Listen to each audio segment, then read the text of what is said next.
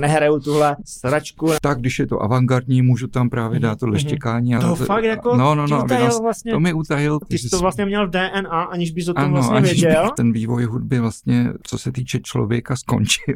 Do Hadivadla jsem se dostal díky spermii Pepy Polášky. To je takový jako zdravý nástroj, protože se potom může dostat infarkt.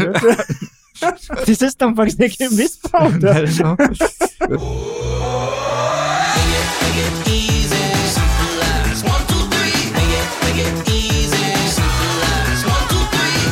Hezký den, přátelé, vítám vás u podcastu Hackni business s Janem Měšťánkem a dnes tady mám velmi zajímavého hosta. Je to umělec, je to hudební skladatel, nebojím se říct světového kalibru, v podstatě, nebo tak, jak já to vnímám, tak jeho hvězda začíná stále více zářit.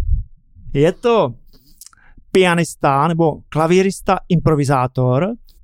Zároveň je to spisovatel, píše krásné dětské knížky a zároveň je to protagonista dětského pořadu. My asi všichni, co máme děti, tak známe Hýbánky, kde píše kompletně hudbu a zároveň tam vystupuje jako herec, dá se říct herec. Je toho mnohem více, je velmi kreativní a tvůrčí osobnost a zároveň si myslím, že je správně, že je tady v našem podcastu Hackni business, protože přesto, že se nejedná o, řekněme, mainstreamovou oblast, které se věnuje, tak se tím dokáže i velmi slušně živit. No a jmenuje se Zdeněk Král. Čau, Zdeňku. Ahoj, ahoj, dobrý den. Tak Zdeňku, já jsem tě představil teď tak nějak z rychlíku, ty toho děláš samozřejmě mnohem více. A zkus se představit teď nějak sám, jestli to dokážeš, jak se vnímáš teď aktuálně, protože já, když jsem se připravoval na tenhle rozhovor a pročítal jsem si vlastně všechno, co je o tobě napsáno, co jsem si o tobě zjistil, tak těch aktivit je opravdu mega spousty. A trochu mi dělalo problém tě představit nějak jakoby srozumitelně, protože všechny ty aktivity jsou zajímavé. Jak ty se vnímáš teď aktuálně vlastně nejvíc? Jsi skladatel, improvizátor, nebo je to všechno? Jak by ses popsal? Pro lidi, kteří třeba úplně tuhle oblast neznají.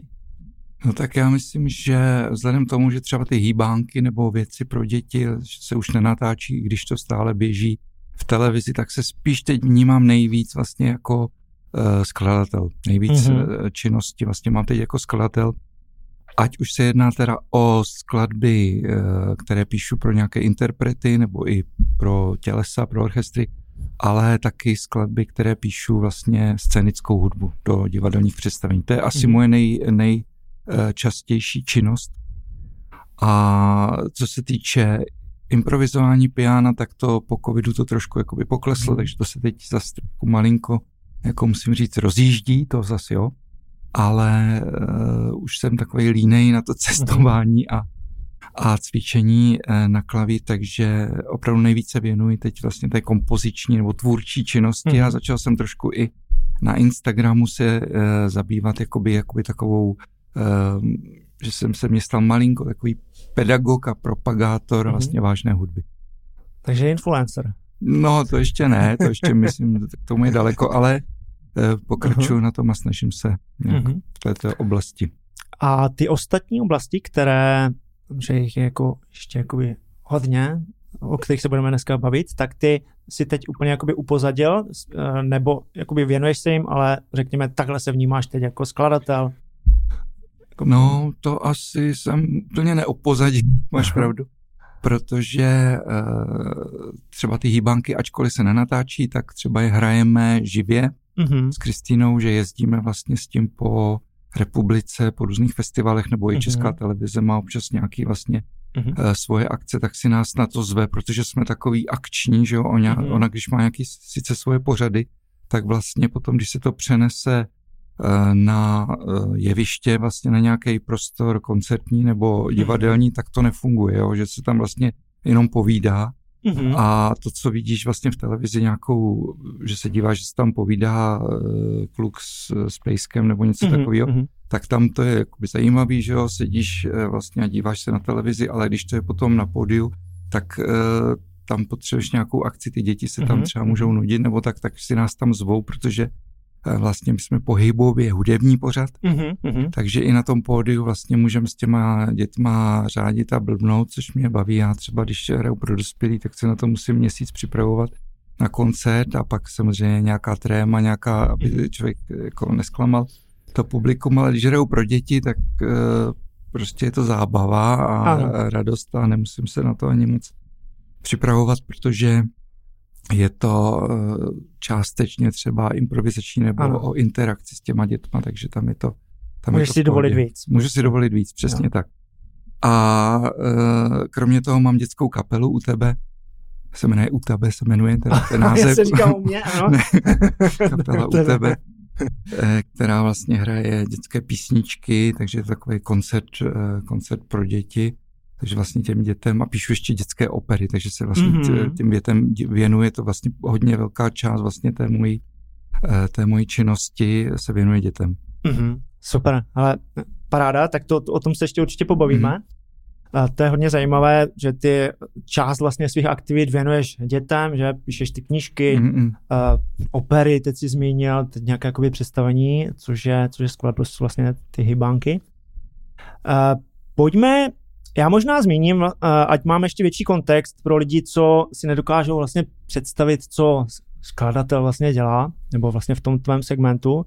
A taky vlastně, co jsi za skladatel, co máš vlastně za sebou, protože ty jsi docela plodný skladatel, nebo aspoň já to tak vnímám. Plodnější už byl jenom Vivaldi a napsal si vlastně, tak jak jsem si to našel, asi 1000 skladeb, což je jako brutální dávka. Části jako scénickou hudbu do divadelních představení. Natočil 64 CDček. To je jako hodně. O tom pak musíš něco říct, kde jsou ty CDčka a tak dále. Většinou s tvými skladbami píšeš také vážnou hudbu, jazzovou hudbu, meditativní myšleno jako k meditacím a takhle. Píš relaxační. Mhm.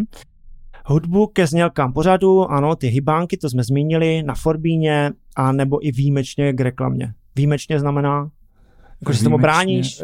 Ne, že se tomu bráním, ale vlastně, když píšeš hudbu k reklamě, musíš mít určité vybavení na to a taky kontakty, vlastně ta reklamní hudba. Oni teď už většinou se už bere hudba z bank různých, takže ta hudba už se moc nepíše pro reklamy.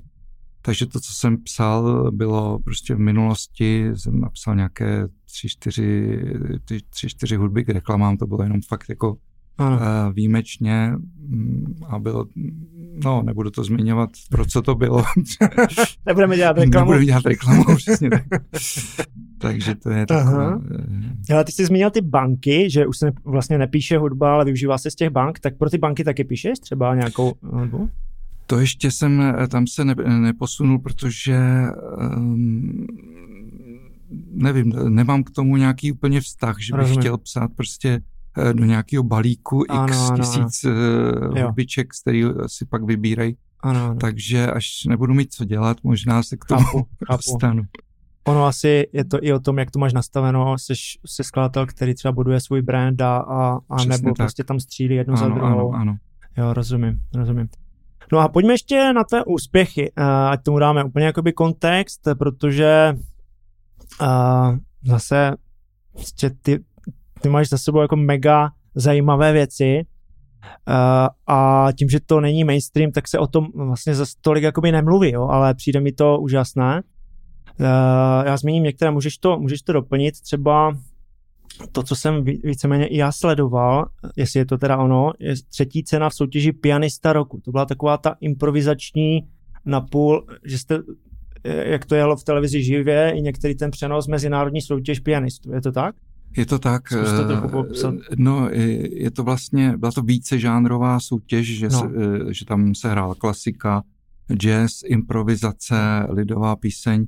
Byly vlastně několik kol a v každém kole vlastně každé kolo bylo zaměřeno na jiné věci.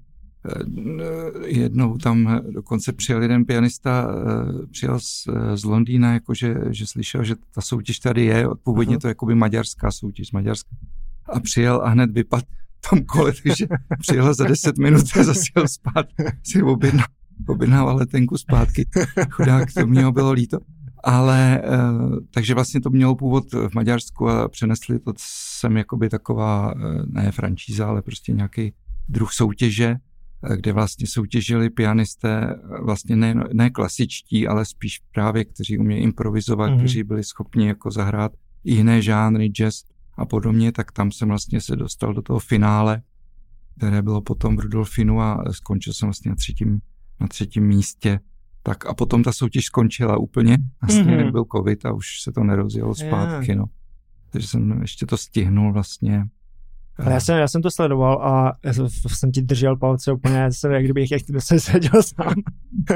A přišlo mi to nesmírně náročné, jo? Zvlášť to poslední kolo, kde to vlastně jelo naživo nějak, že ano, kamery navázely, jo. Ano. A jenom si to posluchači představí, vlastně vy jste dostali nějaké zadání. Ano, dostali jsme 4 tóny. A z nich jsme měli vytvořit skladbu vlastně, no. Jo. Takže... Prostě neuvěřitelné, jo, protože standardně se něco učím týdny, měsíce, abych to mohl předvést prostě před publikem. Vy jste dostali 4 tóny a teď prostě ukáž. Ano. Před kamerou, před diváky, plným... Kde to bylo v Rudolfinu? Ano, v Rudolfinu to bylo, no. To bylo prostě neskutečné, úplně mi běhal mráz po zádech, když si na to vzpomenu. A 3. místo, a já teda poprvé musím říct, že to bylo tak jako vyrovnané docela, že to velmi těžce vlastně. Je to tak, bylo to hodně vyrovnané a navíc tam vlastně zvítězil, myslím, zvítězil vlastně kamarád Zdeněk, jak se jmenuje dál, co hraje s Bárou Polákovou klávesy. Aha. My jsme si vlastně vzájemně tam jakoby pomáhali trošku a já jsem mu trošku pomohl víc. On to pak vyhrál. Vyhrál. A příště musíš dávat pozor. Musím si dávat pozor, co říkám. A druhý byl vlastně tam jeden ruský pianista, který tam měl velkou vlastně oporu, že tam přijala celá rozvětvená rodina, která vlastně mu dávala body. Aha. Takže to bylo trošku takové, no nevím, úplně to nechci nějak hodnotit. Jasné, jako, tak. Teď i v tomhle kontextu. Nevím, ano. Hele, jako soutěže, ano, víme, soutěže nejsou úplně jako spravedlivé, je to vždycky subjektivní, ať je to tanec společenský, ano. nebo je to nějaká kreativní věc, kterou hodnotí vlastně zase jakoby lidi. Za mě ale úžasná atmosféra a neskutečně vysoký level. To fakt úžasné, no. Dále teda k těm dalším úspěchům. Realizace tvé Missa Brevis, už tu správně? Ano, Missa Brevis na Smetanově Litomyšli. Smetanova Litomyšl, to je prestižní mezinárodní festival, kde vlastně tahle tvoje skladba byla provedena. Mám tady poznámku 17. repríza, to je myšleno, že to bylo v 17. repríze už jakoby tam uvedeno, nebo? Ano, přesně tak, ta skladba vlastně dneska současné skladby se moc jako nereprizují, protože vlastně jsou třeba náročné na provedení nebo nejsou úplně tak jako pro posluchače atraktivní. No ale tato Missa Brevis vlastně zrovna je skladba, která lidi dost bere, když se tak řekne. Emočně. Emočně, přesně tak. A když jsem vlastně s panem Stříteským, který je ředitelem a dramaturgem hlavním vlastně Smetanovy Litomyšle, když jsem mu poslal tu nahrávku, tak vlastně jsme se domluvili, že to v nějakém, třeba oni plánují třeba 2-3 roky dopředu, takže to vlastně se udělá, potom byl covid, takže se to ještě vlastně posunulo o rok. Ale nakonec to byl krásný koncert vlastně v piaristickém chrámu, kde prostě se vejde asi 800 lidí, takže to tam bylo úplně plný, ten kostel krásný. A vlastně monsignor Tomáš Halík vlastně celebroval tu mši, takže to bylo v rámci vlastně toho obřadu, ale vlastně ta skladba sama o sobě funguje i jako skladba bez vlastně toho obřadu. I tak byla myšlena jako vlastně koncertní věc na provedení. Takže tahle skladba plus ještě nějaké další 2 tam byly vlastně uvedeny a potom na konci teda to bylo pro mě jako takové emoční taky, že mi pan Halík osobně tam poděkoval a lidi vstali a tleskali, prostě 800 lidí, když ti tleská prostě ve stroji, tak je to dost velký zážitek a zároveň vlastně nějaký závazek, jakože potřeba prostě tak dobře jsem ocenil, ale musím se snažit dál dělat věci pro podpora, lidi vlastně. No, nějaká podpora, no.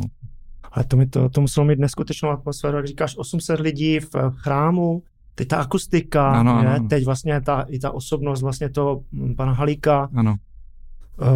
Ty všechny ty emoce, že tyjo, to muselo být úžasné, no. Tak to, a co to je, jak je ta skladba dlouhá, třeba, jestli můžeš popsat, to je jako myšleno jako mše? Nějaká, ano, je to vlastně... Koncertní mše? Nebo? Ano, je to koncertní mše, je to vlastně na latinský text a misa brevis, to brevis znamená, že je to krátká mše, takže ta skladba má asi 25 minut samotná, ale tady vlastně byla rozdělena do jednotlivých částí, ona má asi 6 částí, že Kyrie, Gloria, Credo a tak dále a právě tam byly ještě další dvě moje skladby, které vlastně byly původně jenom s malým ansámblem, ale tam je hrála vlastně Pardubická filharmonie, byla ještě jakoby k tomu přizvána, aby to mělo vlastně ten zvuk, aby to bylo vlastně takovou masivnější pro ten velký prostor tam, no.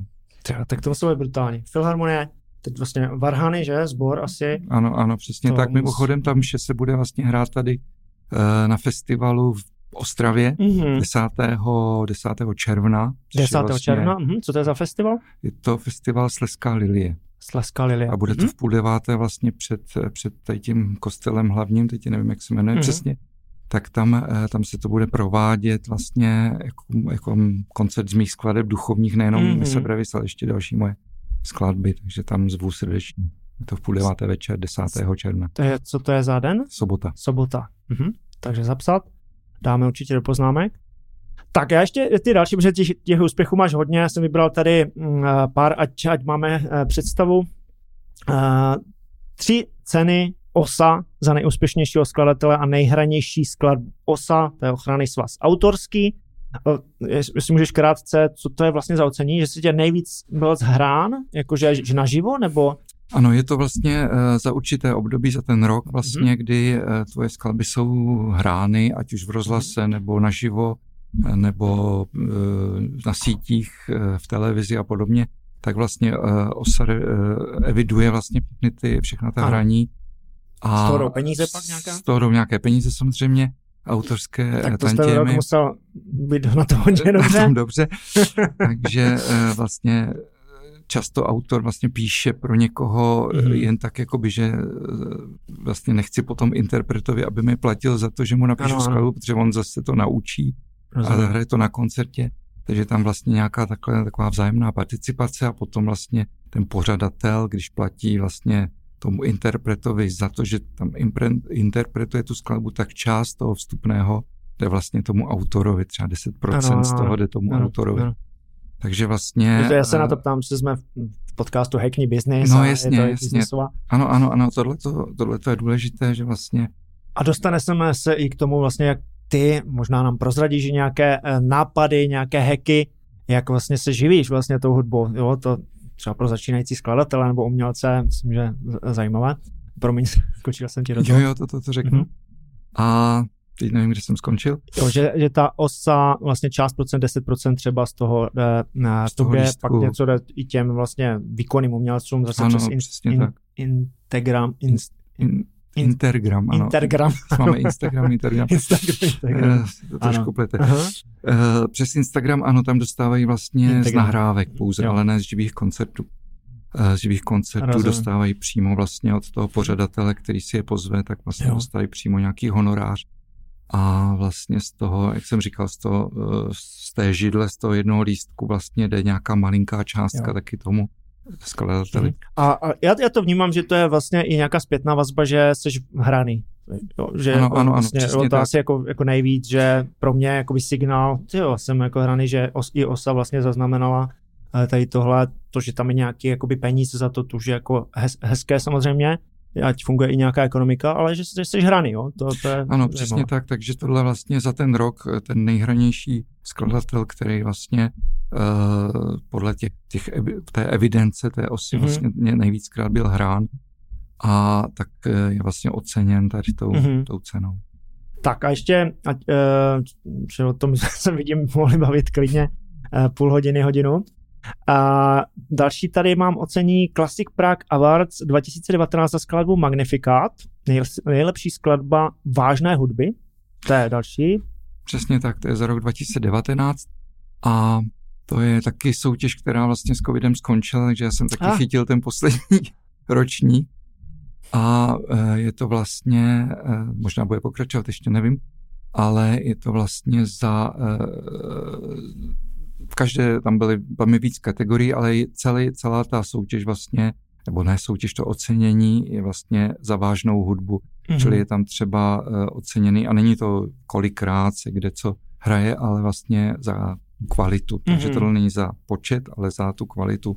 Mm-hmm. Je tam nějaká 10členná komise, která vybírá vlastně typu první nahrávky.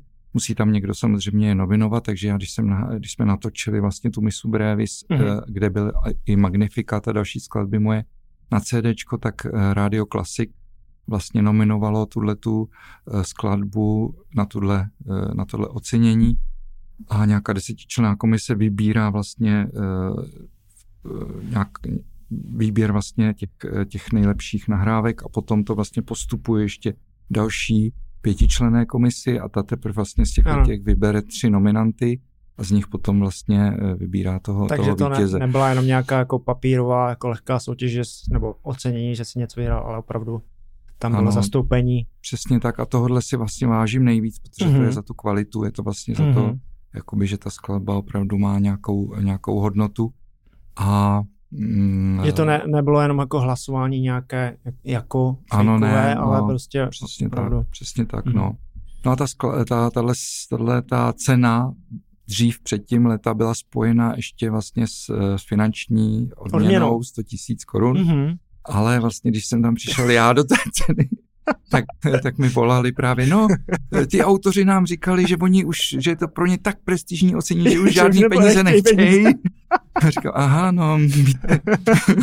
takže už nedáváme peníze, ale jste první, takže si kupte oblek, bude to přímý přenos do televize, to byl ještě zainvestujte. Zainvestujte a přijeďte a můžete si vzít místo těch peněz 5 sebou lidí, kteří přijedou s váma, ale i tak jako by to bylo fajn, bylo to prestižní. Mimo jiným tam oceněnými ten rok byl třeba Garrick Olson, což je prostě světový americký pianista, který nahrál prostě všechny. Já jsem ho poslouchal už v 15 letech, jsem poslouchal jeho Chopinovy koncerty. Takže pro mě to byla i jakoby taková čest vlastně tam být na jednom pódiu s takovými lidmi. No. A to je úžasné. Ty tady už zaznělo, že jsou tady i vlastně obecně jako v kultuře, ale ve vážné hudbě a podobně překážky nějaké, že to úplně nejde samo, občas třeba zmizí prémie, občas je tady covid a najednou zmizí celý festival a podobně. O tom se taky ještě krátce pobavíme. Každopádně tady tohle ocenění, to je vlastně, není to tolik známo, protože jak jsem říkal na začátku, není to mainstream, je to v podstatě taková níž oblast pro určitou cílovou skupinu. To má pro mě větší hodnotu a rád bych o tom vlastně více mluvil a byl bych rád, kdyby tady tyhle věci se dostávaly více ven, i jak zmiňuješ vlastně ten klavírista, opravdu ty věci mají obrovskou prestiž a tolik se o tom nemluví. No, podobně jak se nemluví tolik o doktorech a tak dále a více mluví třeba o něčem jiném. Ano. Takže takhle jakoby ocenění máš toho mnohem více, ale pojďme to posunout trochu dále. Mm-hmm. Než se pobavíme o nějakém tom větším kontextu biznisovém, že jsme v podcastu Hackni business a ty peníze, už jsme to tady několikrát zmínili, jsou taky jakoby důležité, protože ano, skládám nějakou jakoby hodnotu. Jsou tady peníze, jak ty peníze vlastně přicházejí, kolísá to nějak, musím to mít nějak jako rozloženo. Jsou tady nějaké komplikace, o tom se pobavíme, ale pojďme se vrátit historii trošku zpátky, protože teď jsme si tak nějak jako asociovali, že jsi úspěšný hudební skladatel v segmentu, řekněme, ty jsi zmínil vážná hudba, ale to vážná je trošku zavádějící, že? Protože člověk si představí, že jsme všichni vážní, když to poslouchají, nebo to poslouchají jenom vážní lidé. Přitom to vůbec vlastně takhle není, já to vnímám úplně jako jinak, spíš kdybych řekl svůj názor. Takže je to hudba, řekněme, která, nechci říct úplně jako vyšší level hudby, ale člověk musí mít něco jakoby naposloucháno, aby dokázal třeba navnímat všechny ty emoce a všechny ty věci.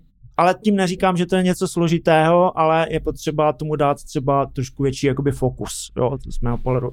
Jak to vidíš, ty tu vážnou hudbu? Určitě, já jsem teď měl, shodou okolností jsme měli teď s Ondrou Havlíkem, s Andrewem, beatboxerem známým, Beatboxer, ano, kombinace výborná. Jsme měli vlastně 6 koncertů s Filharmonií Bohuslava Martinů ve Zlíně teď pro děcka. Měli jsme tam na každém koncertě asi 700 dětí. A to gro pro ty studenty, vlastně to bylo pro druhý stupeň základní škol plus pro gymnazisty, tak bylo vlastně nejeste jenom borůvky, jo? Jsou i jiné potraviny, jsou prostě rohlíky tady, kdybyste na konci života jedli celý život borůvky a pak zjistili je, oni byli i, prostě jsme si mohli dát třeba maliny, ostružiny. A to samé je to s hudbou, jo? Neposlouchat prostě jenom pop, nebo jenom vlastně to, co slyším na sítích.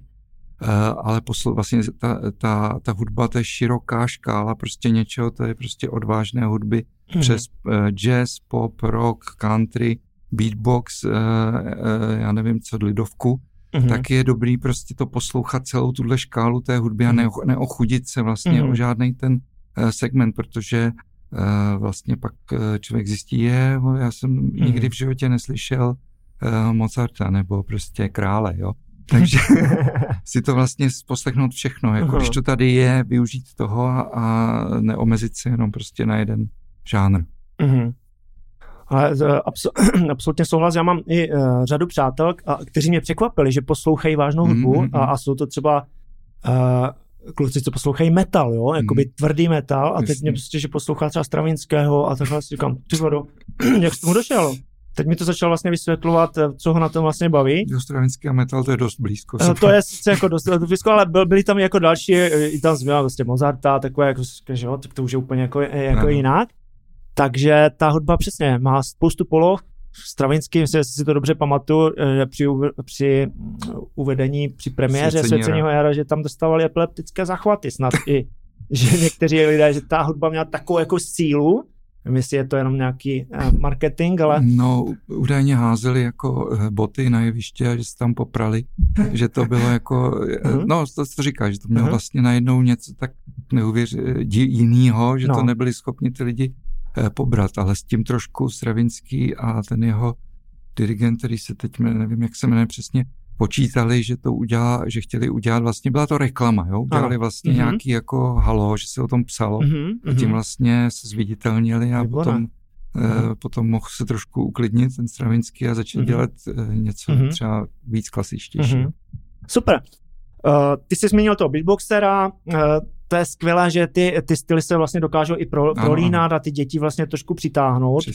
Já jsem nezmínil vlastně, my se Zdeňkem už známe nějakou dobu, jsme dokonce spolu studovali na vysoké škole, on studoval teda skladbu a něco jiného. A pamatuju si vlastně, že už je to nějakou dobu, že v té době začínaly takové ty house party vlastně a ta elektronická hudba a ty si hodně experimentoval s klávesama, hodně jakoby s tou Daniel Four o Yamaha, vlastně všechny ty nástroje. A dokázal si famózně vlastně improvizovat a dělat vlastně ten house, jo? S tím jsme chodili do klubu a teď jsem přišel za tebou tam na zkušebnu a ty jsi to tam prostě dával saxofon tam prostě a všechny ty věci. Říkám, to je vlastně pecka, jo? Takže ty sice vlastně skládáš nějakou hudbu, která je, řekněme, jak jsem říkal, niche prostě pro určitou část lidí, ale vlastně umíš skládat i jinou hudbu, ne? Přesně tak, no tím, že jsem hrál vlastně v kapelách, které hrály ať už jazz nebo jazz rock nebo nějakou prostě alternativu, tak jsem vlastně, já jsem tomu otevřený hodně a poslouchám vlastně různorodou hudbu. I vlastně mám rodiče z Moravy, maminku, která poslouchala hodně i folklor nebo prostě tyhleto, takže mám opravdu hodně široký ten záběr. Takže teď třeba, takže skládám i hudbu vlastně jiných žánrů. Teď třeba jsem se vrhnul i teď začínám psát vlastně svůj asi druhý nebo třetí muzikál.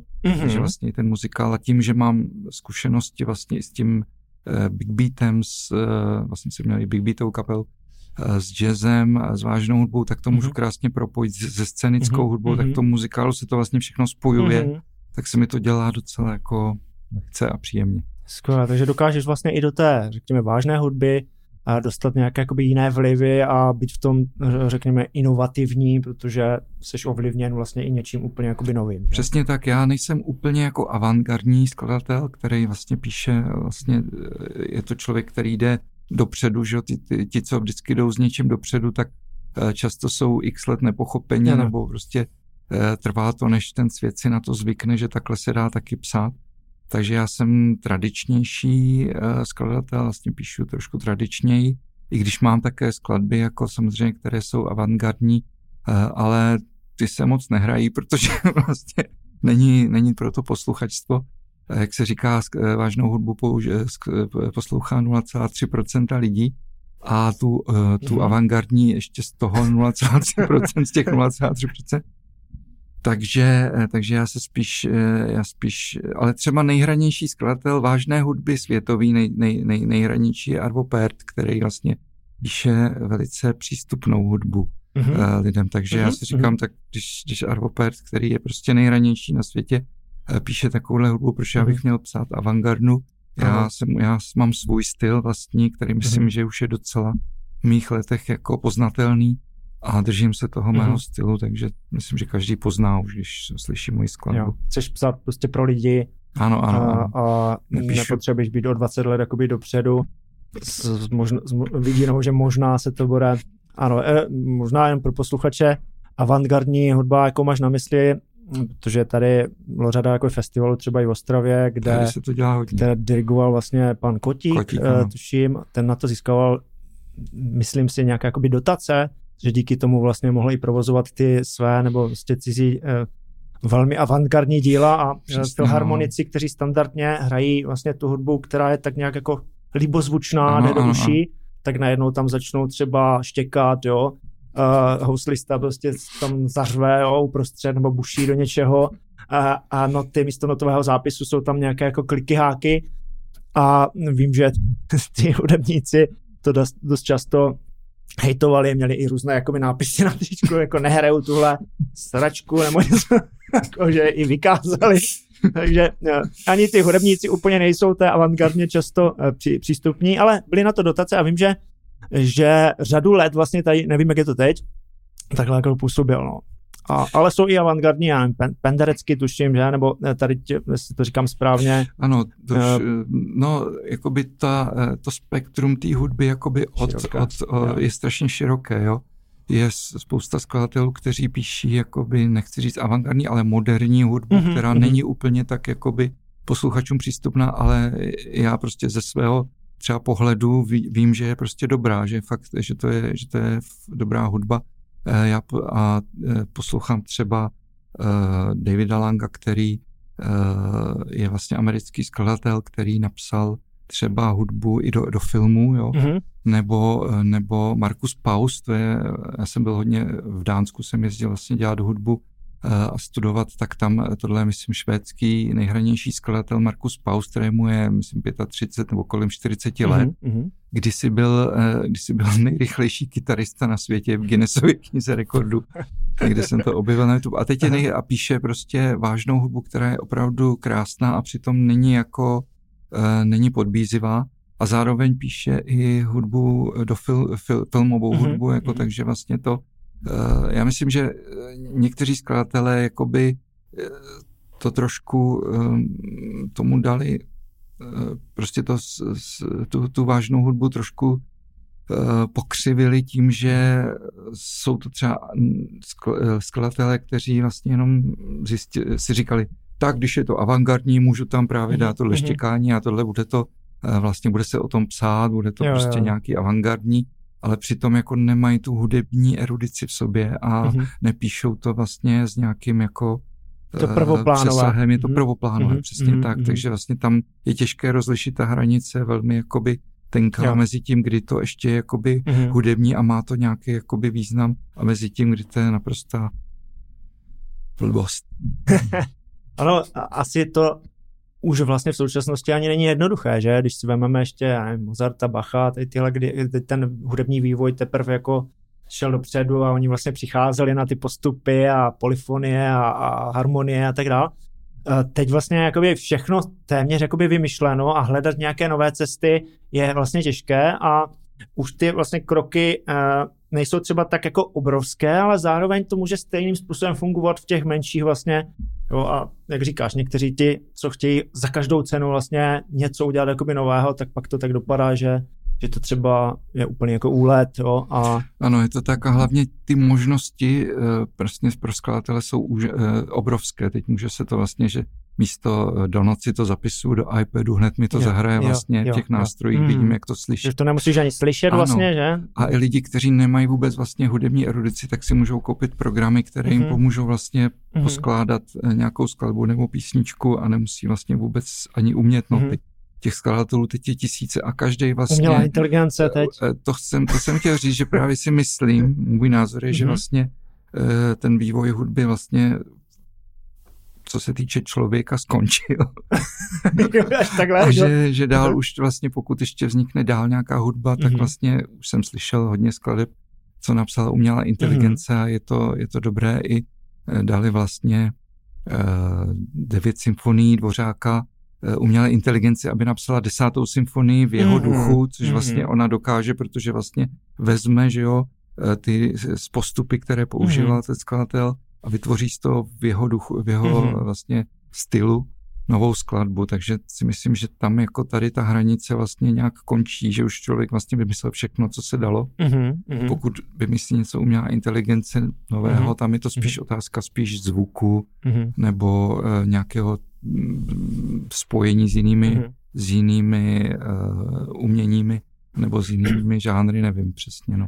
Ale tak to je strašně zajímavé téma, to bychom mohli dát někdy zvlášť jakoby na jiný ještě podcast, protože na to jsem slyšel tak jako různé jakoby názory a už to mají souvislost s tím, s nějakou energií toho, že jak vlastně my tvoříme, jak tvoří ta umělá inteligence na základě nějakých jenom dat. Ano.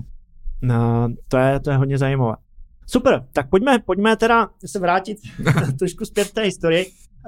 To znamená, ty jsi vlastně aktuálně hudební skladatel, který je, řekněme, úspěšný z určitého úhlu pohledu, si ještě řekneme nějaké ty ekonomické věci a tak dále, ale jsi opravdu jakoby úspěšný, máš za sebou skvělé výsledky, ale nějak si začínal. Já jsem studoval taky hudbu, přemýšlel právě u hudebních skladatelů, jak vznikne, nebo kde se to jakoby veme, že člověk chce být hudební skladatel a jak vlastně jako vznikne.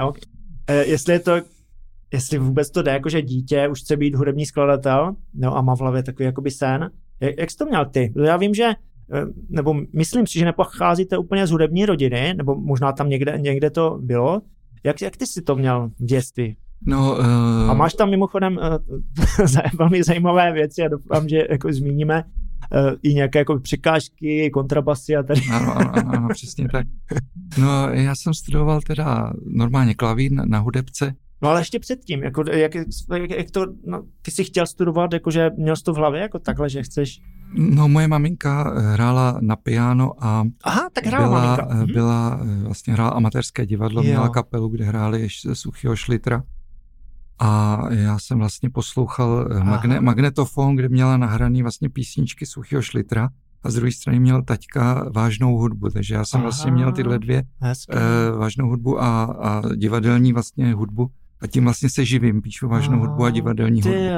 Takže tohle jsem poslouchal už od malá, jako na kotoučovém ještě kazeťáku. Tak to mám asi zavádí, nebo já jsem někde četl, že jste sklářská rodina, nebo něco takového. No totiž ta taťka byl vlastně vedoucí výroby ve sklářském závodě, kde vyráběli vlastně skleněné čočky do mikroskopů a do dalekohledu. A maminka se tomu taky vlastně nevěnovala, protože se přestěhovali do Nového Boru, což je sklářské město, že, kde se vyrábělo sklo. A maminka pracovala v Krystalexu, v sklářském závodě, kde jsem já i brigádničil, jsem tam rovnal skleničky. A takže vlastně a taťka mi až, když mi bylo 50, mi taťka řekl, že studoval konzervatoř na klavír v Praze, jo. Já jsem vůbec nevěděl, že studoval klavír jako, a že se pak rozhodl pro matfis a studoval prostě matematicko-fyzikální fakultu. A to fakt jako to mi utajil prostě 50 let. A to bylo záměrně? Ne, nevím, on tak moc nemluví. Takže mamka říká, jo, on hrál někde v kostele na varhany. Já jsem říkal, no tak asi amatérsky. Takže to vlastně jako je to... A ta rodina vlastně, potom jsem se dozvěděl vlastně z té rodiny, z taťkovy strany, tak někteří hráli prostě ve filharmonii pražské jako na nějaký dechový nástroje, že vlastně pak nějaký skladatel vlastně je taky v naší rodině, který teď si nemůžu vzpomenout úplně, jak se jmenuje. Tak vy jste normálně jako hudební jako rodina, ty jsi to vlastně měl v DNA, aniž bys o tom vlastně věděl. A úplně to jako vybublalo, úplně to hnalo samo. Přesně tak. Vlastně to nějak manipulovalo. Ano. Aniž bych to věděl. Přesně tak, takže já jsem vlastně původně chtěl být klavírista, ale neměl jsem úplně tu sílu jakoby toho cvičení jako několika hodinového, protože ten klavír opravdu 10 hodin denně přesně, na to ten klavír nebral. Je jako v tomhletom, jako v tom drillu je ten klavír na ten čas náročný, takže houslisti, klavíristi, prostě tohle je to jako je brutální, no, brutální, to je velký obdiv, no. No, takže tohle jsem já nedával, takže, ale tu hudbu jsem studovat chtěl, takže mi řekli prostě, hele, když chceš jít na konzervatoř, musíš studovat buď fagot, anebo kontrabas. Fagot, řekni prosím, co to je fagot, protože věřím, že to řada lidí netuší, co je fagot. Tak je to takový dlouhá trubka, z které vede taková trubička malá, do které se fouká, je tam strašný přetlak, takže člověk, když do toho fouká, tak jako mu rezonuje celá hlava, celý organismus. Jsme měli vlastně spolužáka Prokopa Tomku, který vlastně studoval, nebo to bylo na konzervatoři vlastně, který studoval fagot.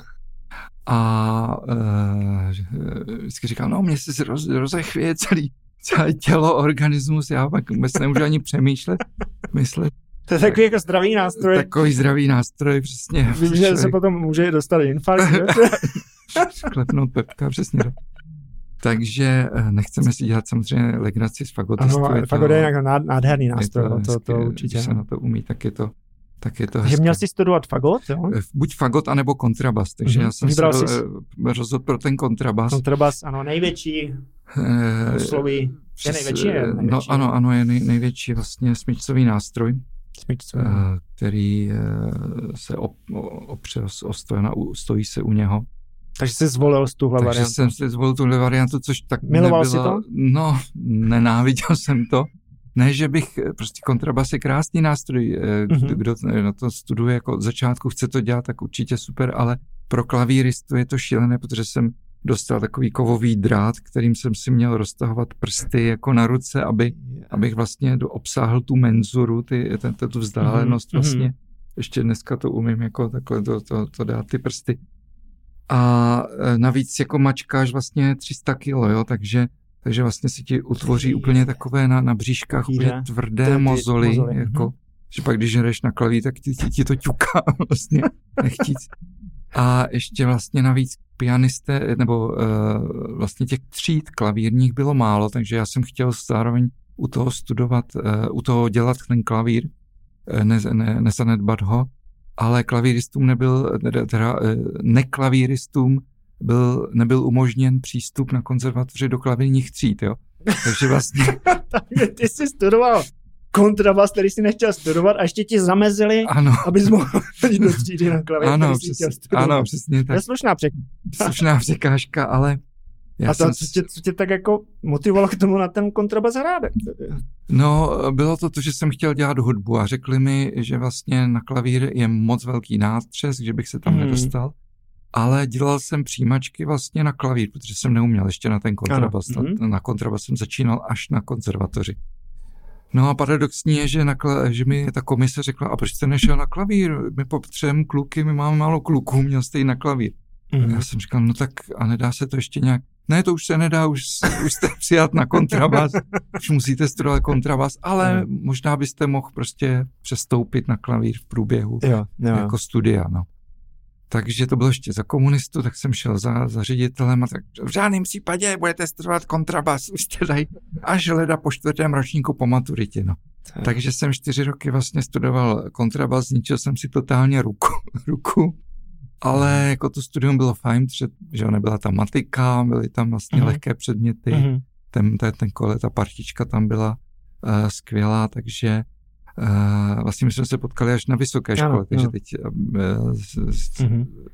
Tak já jenom ještě, přátelé, ať to nepůsobí tak, že fagot a kontrabas jsou nějaké špatné nástroje, jsou to uchvatné nástroje, známe řadu virtuózních muzikantů, kteří na ně hrají, ale Zdeněk chtěl studovat něco jiného a musel hrát na kontrabas a to pak Přesně tak. Tomu člověk nezíská vztah. No. Přesně tak, takže vlastně po absolutoriu konzervatoře jsem hned kontrabas prodal.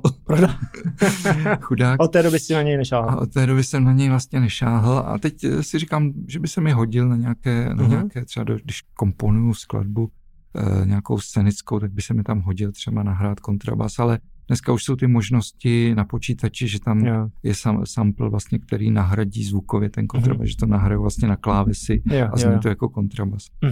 Takže tyhle možnosti jsou. No, to znamená, takže, promiň, že ti do toho skáču, konzervatoř, a já jsem, že to mě taky zaujalo, nevím, jestli jsem to špatně přečetl, ale že na JAMU vlastně, na vysokou školu jsi šel na základě snu. Ano, je to tak, že vlastně jsem... Zdálo něco. Že se mi zdálo, že jsem nevěděl, co potom po té konzervatoři jsem vlastně byl takový bezprizorní trošku a učil jsem soukromě klavír, abych se nějak uživil. A zdál se mi sen, že mám jít prostě na JAMU, no, na vysokou školu takhle. Tak jsem zavolal na JAMU, jestli prostě nejsou přijímačky a oni mi říkají, jo, jsou příští týden, přijďte. Dobrý. Jo, a už máme sice plno, ale jako můžete to zkusit ještě. Říkám, ale já jsem se nějak na to nepřipravoval. No tak s tím vám nepomůžeme, jako, jako je to příští týden. Takže jsem šel vlastně na přijímačky tak nepřipravený. Takže když se mě zeptali třeba, jakou operu jsem slyšel od Janáčka, tak já jsem si nemohl vůbec vzpomenout, ale vzpomněl jsem si, že týden předtím jsem nějak přepínal programy na televizi a tam zrovna byla Jenůfa jako její pastorkyně. Takže jsem si vzpomněl, že je její pastorkyně. A jak se vám líbila? Já jsem viděl asi 2 minuty, tak nevím. Tak oni se zatmělo před očima, že někdo, kdo chce jít na JAMU, že neslyšel vlastně Janáčka, protože v Brně, že jo, Janáček je prostě Janáčková akademie a Janáček je tam velmi jako vážený skladatel, persona, ale přesto vlastně zjistili, že třeba mám absolutní sluch na klavír, že když mi se tam třeba zapisovali intervaly a vždycky jeden tón vlastně zahráli, ten ti řekli a zahráli druhý a ten si měl zapsat. No a já, když už zahráli ten první, už jsem si ho zapsal, protože na klavíru slyším, jako který je to tón. Takže vlastně zjistili, že nějaký talent tam je, takže vlastně jsem byl jako třetí vlastně z nějakých 5, myslím, že nás bylo 5 nebo 6, tak nás vzali, no. A v průběhu studia jsem si doplnil Janáčka a všechny. Teď je to můj jeden z nejoblíbenějších skladatelů. Ale to je, ten sen je strašně zajímavý. Já jsem tady měl nedávno na podcastu skvělého markeťáka Lukáše Hrtoně, který kromě toho se zabývá sny a určitě můžete poslechnout ten díl o snech a ten by to určitě dokázal vyložit, protože on tam popisoval, že ta snová vlastně část naší osobnosti je mnohem jakoby větší, nebo ta nevědomá, než vlastně ta vědomá, kterou my vnímáme a že ty sny nám často právě říkají a ukazují nám cestu, nám prostě to nějakým způsobem klíčují. Takže to včera je se mi zdálo, že si mám koupit Teslu. Tak... Jo, vidíš. Ono někdy to znamená, že třeba si to nemáš kupovat. No. Ale v tom se orientuje více Lukáš. No. Takže JAMU a tam si, vlastně ty si na JAMU studoval skladbu a tam si už se nějak jako dostali k tomu klavíru, že? Přesně tak, tam vlastně v rámci takzvaného obligátního piana, že jo, všichni vlastně, ať už studuješ kontrabas, klavír, teda studuješ kontrabas, skladbu nebo operní zpěv, tak všichni vlastně mají povinný klavír, že jo, studovat klavír, kde začínají mnozí jakoby od začátku vlastně a nebaví je to, že jo, ale já jsem zrovna chtěl dobrou učitelku, která zjistila, že umím hrát, tak si říkala, víš co, Zdenko, já tě budu brát jako kdyby si měl hlavní obor jako by druhý klavír. Takže jsem vlastně studoval skladbu a klavír, ač jsem to neměl jako hlavní obor, tak mě brala jako klavíristu, když jsem hrál těžké věci a končil jsem vlastně skladbou, klavírním koncertem Sergeje Prokofjeva, který samozřejmě jsem nehrál s orchestrem, ale pro 2 klavíry.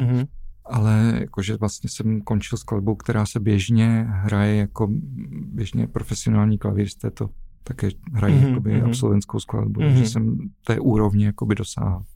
To je úžasné, že vlastně Ty jsi se k tomu dostal, takže jsi to vlastně miloval, je, ten nástroj, což není úplně jakoby obvyklé, že řada muzikantů po nějaké době už jede tak nějak jako strojově, nebo aspoň mi to takhle jako přijde. A to by se ten nástroj takhle vlastně vrátil, dostal, že? A dostal si to na super úroveň, že? Přesně tak. Řada pianistů vystudovaných vlastně učí hudebce, což nechci nějak devalvovat, že to je špatné, ale vlastně i ti, kteří chtěli nebo pomýšleli na koncertní dráhu, tak vlastně tam se potom dostane fakt jeden ze 100. Ten, který prostě je nejlepší, nejvíc talentovaný, nejvíc tomu věnuje, obětuje tomu vlastně hodně času. A ten čas je to velmi a i štěstí má, jo? Takže vlastně těch pianistů, kteří se živí tím, že koncertují, strašně málo. Většina vlastně učí potom na konzervatořích, na hudebkách. Já, který vlastně jsem to nakonec nevystudoval, ten klavír, nebo vystudoval, ale nemám na to papír, tak se tím živím vlastně. Několik let jsem se tím živil, nebo i živím vlastně tím, že hraju na klavír, což je zvláštní. To je úžasné, to se mi... Mysleli by ten kontext právě toho, že se z té hudby jakoby nevytratí právě ta nějaká, řekneme třeba láska, nebo ta jakoby radost, že se z té hudby nestane nějaká rutina, ano. A že naopak se to vlastně v tobě nějak jako probouzí, to, co ti tvůj táta neřekl, je? A dostává se to vlastně jakoby ven a pak je z toho i vlastně výsledek, že? Je tady nějaké poselství pro lidi, který prostě chtějí něco dělat, tak když prostě několik let třeba dělají něco jiného, nebo ty překážky jsou prostě velké, tak když tomu věří, že prostě já chci dělat, já chci být herec, já chci být, já nevím co, markeťák, já chci být vynálezce, tak vlastně se k tomu můžou dopracovat tou vůlí, nebo tím, že vlastně nic není nemožné. Nemusí to být prostě standardní cesta, ale může to být klidně nějaká obklika. Ano. Nemusí to být faktické jakoby studium, a člověk se k tomu může dostat, tak, že? Tak. Super. Hele, a pak ještě mám dotaz, ty jsi pak pokračoval ještě v doktoránském studium, to mě zajímá, proč, jo? Protože já vždycky si říkám, proč vlastně, jako jasné, má to nějakou jako logiku, že se něco naučím, udělám nějakou jako práci, nějak se ještě posunu, dám nějakou hodnotu navíc.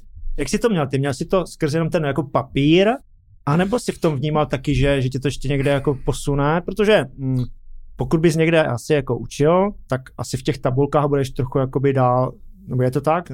Mělím se, kdybys učil třeba na JAMU, ano. Jako doktorát budeš mít o pár stovek jako větší pát, že ty platy jsou, myslím, že stále tragické, ale takhle to jakoby funguje.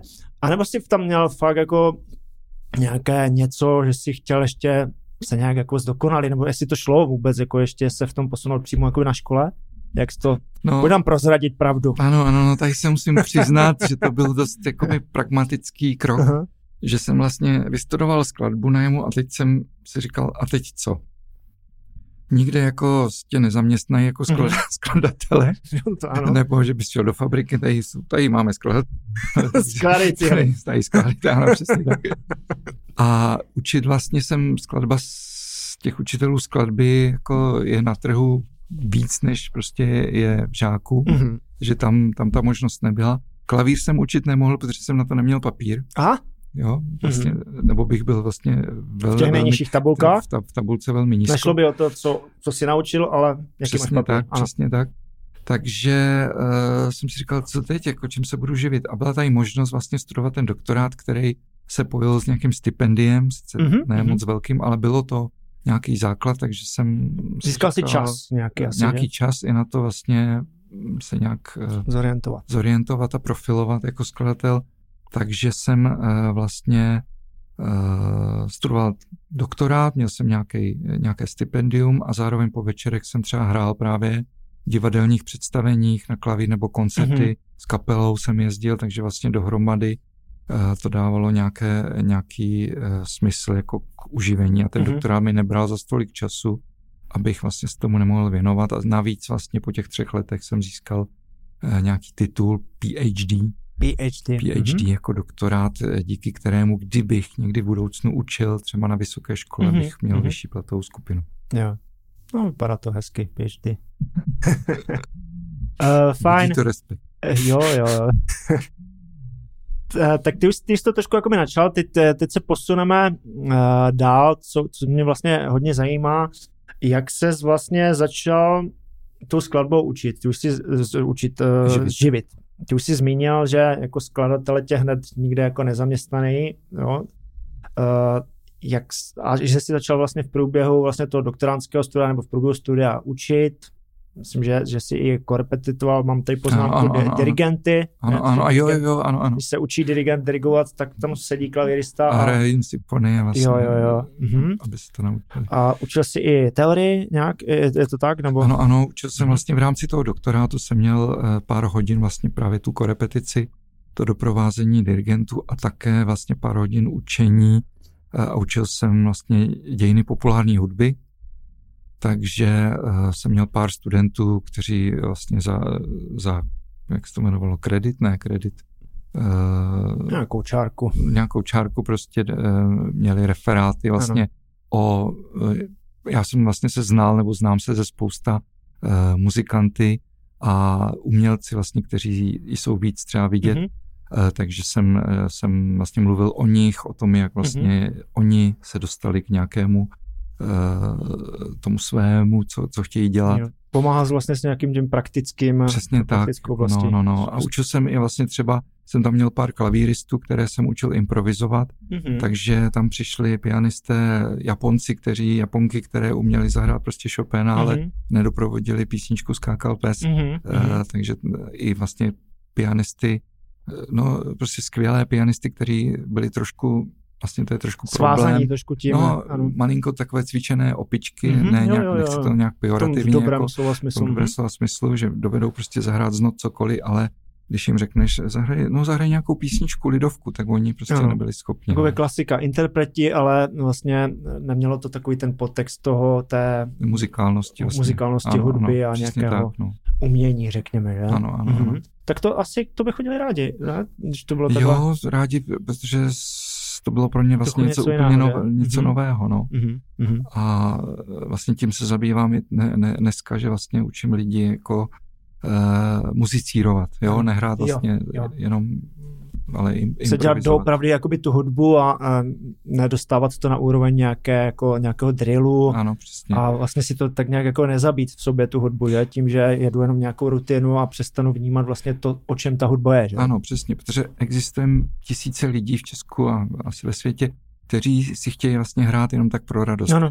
Ale vlastně ty možnosti, jak se naučit hrát, jsou jenom vlastně nějaké příliš didaktické, příliš školomecké. Neexistuje vlastně nějaká prostě cesta, která, tu vlastně razím já, jak vlastně si zamuzicírovat, zahrát si písničky ze seriálu, z pohádek, lidovku, jen tak prostě pro radost. Ano, tomu se ještě dostaneme určitě, že na Instagramu tam vlastně máš nějaké posty, kde dáváš k dispozici vlastně noty právě těchto známých znělek a písniček. Vrátit se teda k tomu, vlastně jak jsi to posunul do nějaké té ekonomické roviny. Ono se moc jako neví, že umělec, který vlastně vystuduje školu, tak z nějakého procenta není zaměstnanec. Část je zaměstnaných, řekněme, učí na konzervatořích, vysokých školách, zuškách, anebo v nějakých, řekněme, institucích, filharmonie, divadlo a podobně, ať už je to herec, malíř nebo hudebník. Ale velká část vlastně jsou, bychom to nazvali biznismeni, podnikatelé, freelanceri, aniž by se sami tak vnímali. A zároveň vlastně na těch školách uměleckých se ani náhodou tohle neučí. Že? Neučí tě, jak prodávat vlastně sám sebe. Že ty musíš prodat sám sebe. Že? Ty se musíš vlastně zobchodovat. Že? Ale to tě nikdo vlastně neučil. Že? Tak to mě právě... Takže děláš biznis, proto vlastně jsem se tě i pozval do podcastu Hackni business, protože mi přijde zajímavé vlastně to propojení té ekonomiky. Ono se o tom moc nemluví, já vím, že řada muzikantů je prostě naštvaných, že prostě těch peněz je jako málo, že ta kultura jako nefunguje a tak dál, ale jsou tady lidé, kteří se naučili vlastně s tím nějak jakoby pracovat a naučili se vlastně sami sebe prodávat a dělat vlastně ten obchod, jo. Já si myslím, že by se to mělo učit na školách, jo, protože to je jako velká část úspěchu, jak to dostat vlastně mezi lidi, ale zatím to tak není.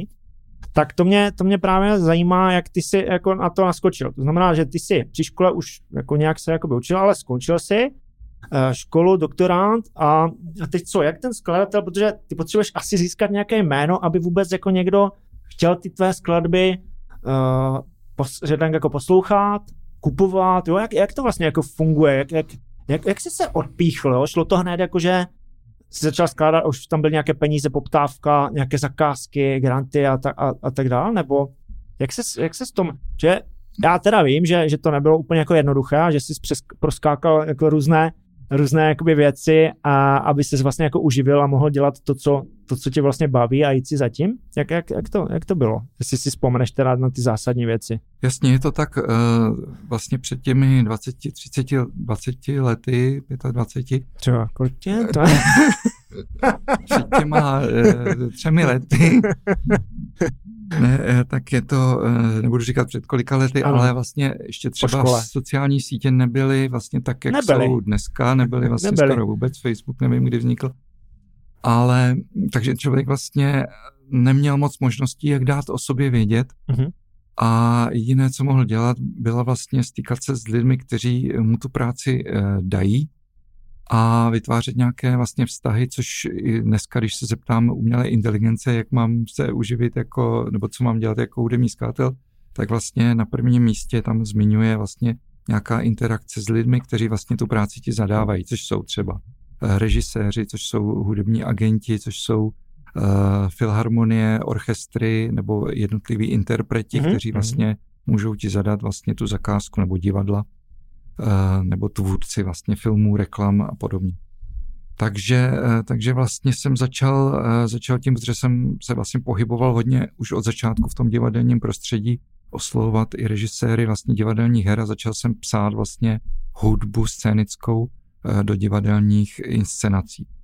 No a tím jsem vlastně začal, protože vlastně to bylo docela otevřené tenhle ten prostor, že tam těch lidí tolik nebylo a že vlastně jsem znal víc těch režisérů a začal jsem vlastně spolupracovat s několika málo, vlastně asi se čtyřmi režiséry, kteří si mě vlastně potom zvali dál, dělali další hry v různých městech vlastně po republice. A jak se s tím režisérem vlastně dostal? Vyspal se s nějakým režisérem a dostal se zakázku. Tak, je to tak.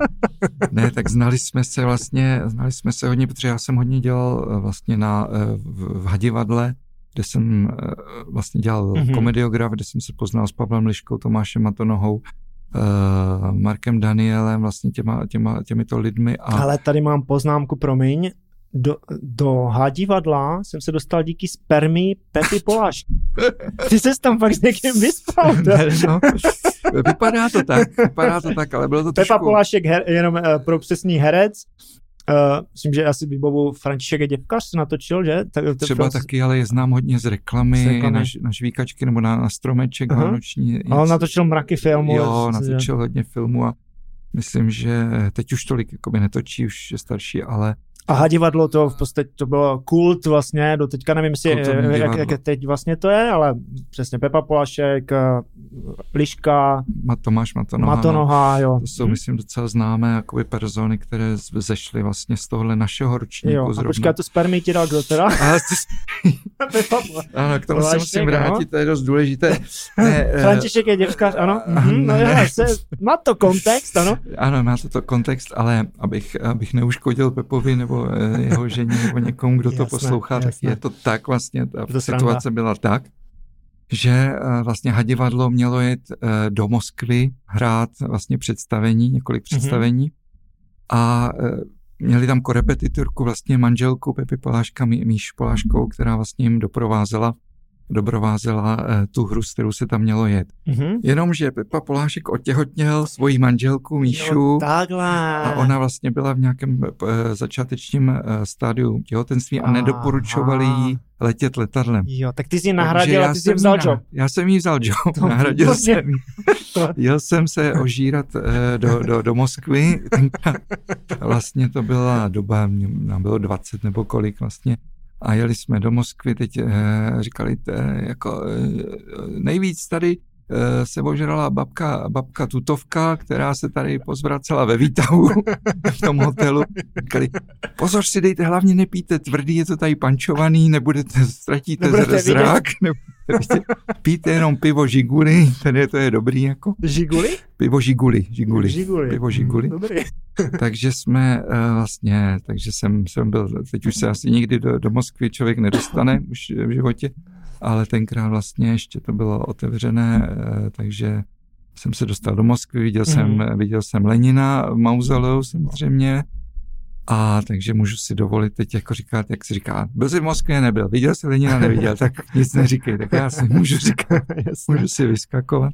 Takže takhle to bylo s tou spermí. Takže díky spermí jsem se dostal do Hadivadla vlastně, ano. A pak už jsem nastoupil do dalších her, korepetoval jsem tam, psal jsem tam vlastně písničky pro herce, psal jsem pro Tomáše Matronu, pro Pepu Poláška písničky, psal jsem i pro Pavla Lišku, který měl rozsah 3 tónů, jsem napsal písničku, kterou pak zpíval úspěšně v Nastojáka.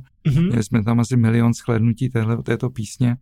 Takže si myslím, že to byla úspěšná píseň, ačkoliv byla napsána na 3 tóny, tak ji zpíval hezky a... Tak to tě vlastně tak jako posunulo do toho vlastně divadelního prostředí, takže ta Pepova spermie vlastně zapříčinila sled vlastně dalších událostí, které mě vrhly vlastně do toho divadelního světa a získal jsem ho, musím mu to nějak vrátit jednou, to vrátí, Pepo, jednou ti to vrátí. A to se víceméně, bych řekl, jako trefil jako dobře, že? Protože to všichni z toho Hadivadla jsou aktuálně poměrně jako úspěšní, že? Herci mají své vlastně nějaké pořady. No. Přesně tak. Vlastně ten herecký život je taky vlastně odsud pocud, že je prostě nějaké období, kdy se učíš a potom je období nějaké vlastně slávy, kdy vlastně seš na výsluní, znají tě všichni. A pak vlastně, protože ten náš je malý, ano, tak se tam vlastně vždycky někdo tak promítne, že Lukáš Pavlásek tam byl chvilku taky, teď už zase vlastně, je trošku jakoby, že Lukáš Pavlásek, který se neumí vůbec pohybovat, tak byl 3. na taneční soutěži, že jo. Ano, díky zase třeba sympatím nebo vlastně jiným věcem. To je taky kamarád vlastně, s kterým jsem spolupracoval dlouhá léta. Takže jsem se vlastně dostal do toho koloběhu divadelního a byl to na dlouhá léta vlastně můj, kromě toho, že jsem vlastně hrál v různých seskupeních, které jsem třeba založil v různých kapelách a psal jsem vlastně i tu vážnou hudbu, tak tohle byl vlastně velká část vlastně toho, co mě živilo. Jo, no to Hadivadlo, Komediograf, vzpomínám si, chodil jsem, oni hráli po hospodách hodně i, jak to bylo famózní, jakoby Matonoha tam prostě na stole, tam si to komentoval všechno, jo, Liška, to byly úžasné jako období, ano.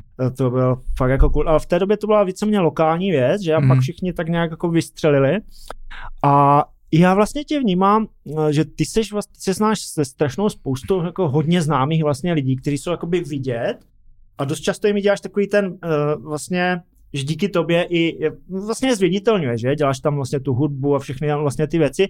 Ty tak jakoby vidět nejseš, ale zároveň mi přijdeš, že jsi vidět stále víc a víc, že to je tak nějak jakoby pomaličko, že tě to někam směřuje i díky těm různým kontrabasům a pak nějakým překážkám covidovým a dalším věcem. No. Hele, když to posuneme do současnosti, tak čemu se, to už jsme vlastně na začátku si trošku jakoby zmínil, jak to máš vlastně teď, kdybys to seřadil třeba prioritně 5 jakoby, nebo prostě, jak by to šlo za sebou, ty činnosti, kterým se teď vlastně věnuješ? No tak teď nejvíc se pořád věnuju vlastně té scénické hudbě. Zkus jenom, co přesně je tím myšleno, jako ta scénická hudba? Je to hudba vlastně k divadelním představením. Hodně vlastně píšu písniček s Jirkou Jelínkem a Terezou Lexovou. Vlastně děláme nejvíc představení pro děti. Teď jsme dělali, myslím, 33. společné jakoby představení, jinak už těch hudeb k těm divadelním představením mám asi skoro 100, vlastně asi 100 divadelních představení. Takže tohle je vlastně jedna z hlavních činností. Potom jsem teď začal vlastně psát muzikály, takže mám vlastně víc jakoby teď zakázek nebo víc takových dopředu vizí, že vlastně bych měl dělat nějaká muzikálové představení. Tady se dá říct, jako, že už trošku jako brousíš z té nekomerční do té trochu komerční. Trošku komerční, přesně tak. A my jsme se ještě o těch muzikálech bavili, že je muzikál a muzikál. Jako, protože jsou nějaké takové ty úplně jako populární, které jsou, řekněme, jakoby v Praze a pak si říkal, že jsou nějaké jako muzikály, třeba ty světové. Ty se věnuješ jakému typu vlastně muzikálu? Ano, no tak já si myslím, že lidé tady, když se řekne muzikál, tak si jim představí nějaký muzikál, vlastně spíš písničkál, který je založený, složený. Písničkál? Třeba, ano, písnička, já tomu říkám písnička, protože vlastně třeba co psal Michal David nebo Karel Svoboda, skvělá hudba, ale jsou to prostě jenom vlastně poskládané písničky. Že tam není vlastně jako nějaký background, ale pro mě je muzikál třeba nevím, West Side Story, což napsal Leonard Bernstein, který vlastně píše vlastně sofistikovaný muzikál, ale přitom jakoby ty melodie těch hlavních písní jsou vlastně populární hity, ano. Ale ten background vlastně ostatní muzika je dost jakoby sofistikovaná, komplikovaná, mnohdy vlastně hudba, která je na rozhraní už vážné hudby a muzikálu. Jo. Muzikály, co napsal Weber, vlastně ty největší jeho muzikály Kočky nebo Phantom opery, vlastně to jsou krásné věci a zároveň sofistikované, vlastně nejsou to prostě obyčejné písničky, takže u nás vlastně trošku si myslím, že ten pojem muzikálu je zprofanovaný mírně, jo. A těch muzikálů teď se dělá prostě mraky. Muzikálů na světě je prostě x stovek muzikálů a ta kvalita jakoby se pohybuje vlastně od hodně kvalitních až po fakt jako popíkové vlastně popiny, jo, nebo, takže já vlastně se pohybuju někde uprostřed, vlastně není to nic jakoby úplně, nepíšu to mega úplně tak mega komerčně, ale ani ne mega vlastně náročně, takže chci, aby to bylo vlastně hudebně dobrý, ale aby to bylo přívětivý pro posluchače, aby to, protože ten muzikál musí mít prostě nějaký zásah vlastně pro tu prostě středně, vlastně je to vlastně většinový žánr. Není to prostě jako dá se říct, žánr. Že přestože, řekněme, je to propracovanější, kdybychom to takhle nazvali, ano. Samozřejmě na tom by se dalo dlouze bavit, tak je to pro poměrně jako širokou škálu lidí. Přesně, že tak, je to prostě takhle, pro lidi. Ano, vlastně muzikál říkali, že někde psali, hned po drogách je to největší biznis, je muzikál. Zajímavá. To někde jsem četl a myslím, že vlastně na nějaké určité úrovni by se tak o tom dalo uvažovat. Třeba Bídníci, že to se hraje prostě už x let a ty manžele, ten pán, co to napsal, s manželkou jezdí po světě a jenom vlastně kontrolují třeba, jak to, nebo jezdí vlastně to kontrolovat, ne kontrolovat, to je prostě silné slovo, ale jezdí se dívat na to, jak to zpracovali tu a onehde, že vlastně to koluje po celém světě. Je fantastické, že ty témata vlastně už poměrně jako staré, že? Jsou pořád jakoby aktuální, že? Přesně tak, Vinici, no. Jean Valjean a tady ty, to je brutální, no. Takže tohle je za tebe jako muzikál, kterému ty se teď jakoby věnuješ, chceš vlastně věnovat a je to, jdeš víc jakoby do té komerční, jakoby můžeš být vlastně potenciálně i víc vidět u lidí, kteří třeba úplně nejedou tu vážnou hudbu. Dejme tomu, no, vlastně teď jsem napsal hodně ještě třeba na texty Michála Prostějovského, který vlastně překládal všechny ty slavné muzikály Jesusa a tak dále. To, teď bude mít vlastně narozeniny. 75 let, tak bude mít vlastně velký koncert v Plzni, přenáší to Česká televize. Tam bude vlastně všechny ty muzikály, co on přeložil, tak se tam potkáme. Tak. Takže scénická hudba jakoby divadlo, muzikál, pak teda, co bys tam zařadil dalšího? Pak bych tam zařadil vlastně tu dětskou tvorbu, ty Hýbánky třeba ještě hodně vlastně. Hodně jezdíme, zvlášť v létě, s Kristýnou Štarhovou, vlastně jenom takhle ve dvou, že ty Hýbánky vlastně to hodinové představení, že jezdíme s tím na festivaly, do divadel, na letní vlastně různé festivaly pro děti. Takže tohle je vlastně taková zábavo, vlastně práce, která člověka baví, která je spíš zábava. Ano. Takže to je fajn, že můžeme jezdit s tím a hrát to živě. 3 děti, že?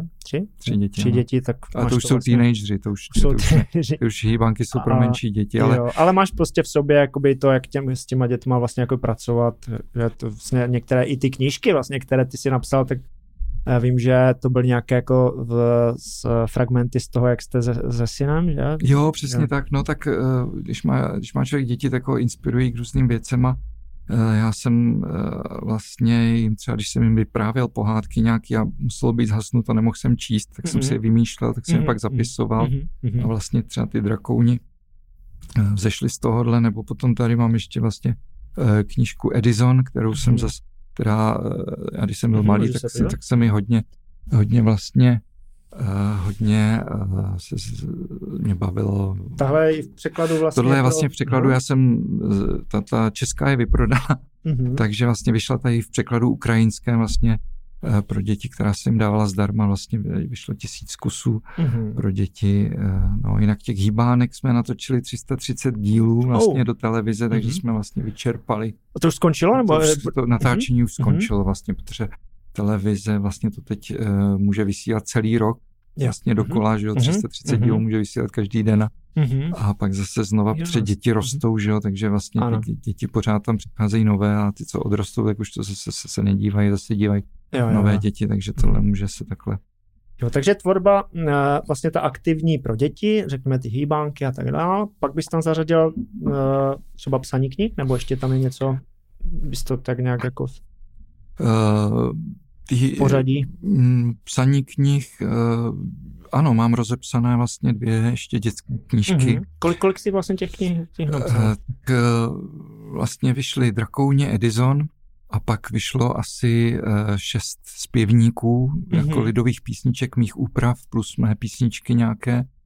A teď mám vlastně připravené 2 další knížky, vlastně pohádky, 10 pohádek, královských, jakoby mojich, a ještě vlastně takový dětský detektivky, tak to mám rozepsané, ale ono je to těžké dneska taky s tím vydáváním, protože zrovna, když právě vyšel třeba ten Edison, tak se zrovna zasek ten tanker a zdražil se prý kvůli tomu taky papír strašně a už ty ceny zůstaly. Teď covid do toho a tohle všecko, takže vlastně ta knížka celá je obrázková, tam udělala krásné vlastně obrázky Lucie Charvátová. Jo, Lucka sestra od Tulají. Ano, přesně tak. Krásné obrázky, takže je to plně barevné obrázky, takže je to dražší knížka.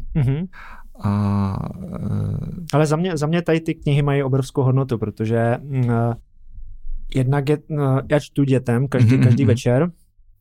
No, jsou jako výjimečně, jakoby je vynecháme, když někde jedeme a podobně, ale fakt to jako držíme.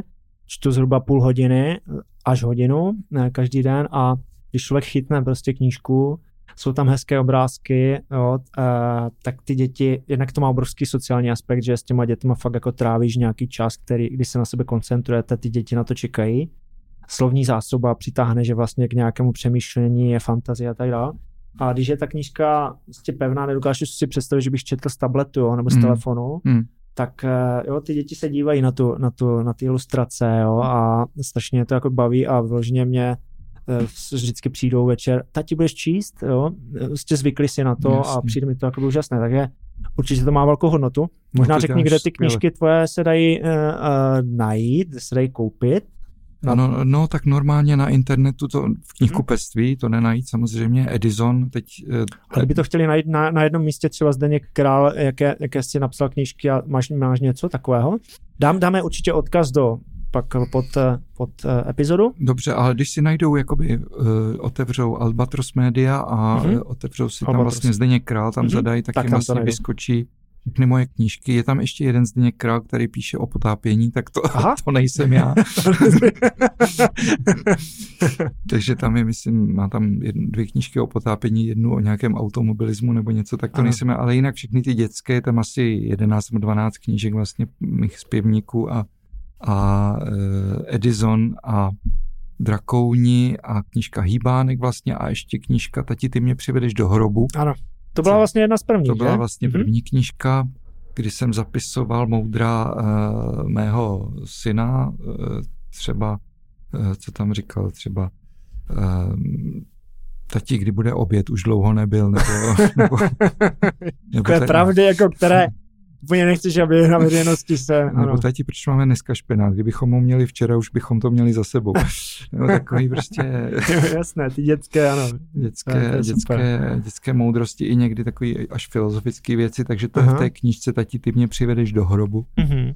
Právě napsaný, tak to jsou vlastně už, myslím, vyprodané knihy, ale třeba bude někdy nějaká reedice. Jo. A ty jsi ještě zmínil, že to je jako náročné to vydat, vždycky to je i nějak jakoby spolufinancované, že? Z více zdrojů, protože snažíš se, že jo. Jsi z velké části sám jakoby investuješ, nebo vím, že jsi do toho investoval nějaké své peníze, takže pokud někdo zaregistruje, že Zdeněk bude psát něco dalšího, bude zámět penízky, tak určitě každá koruna je dobrá. Je. Přesně tak, no samozřejmě některé knížky vydal Albatros nebo Edika vlastně pod Albatrosem, ale některé knihy jsem vlastně vydával přes Pointu, což je vydavatelství, kde právě, které funguje jakoby ten crowdfunding.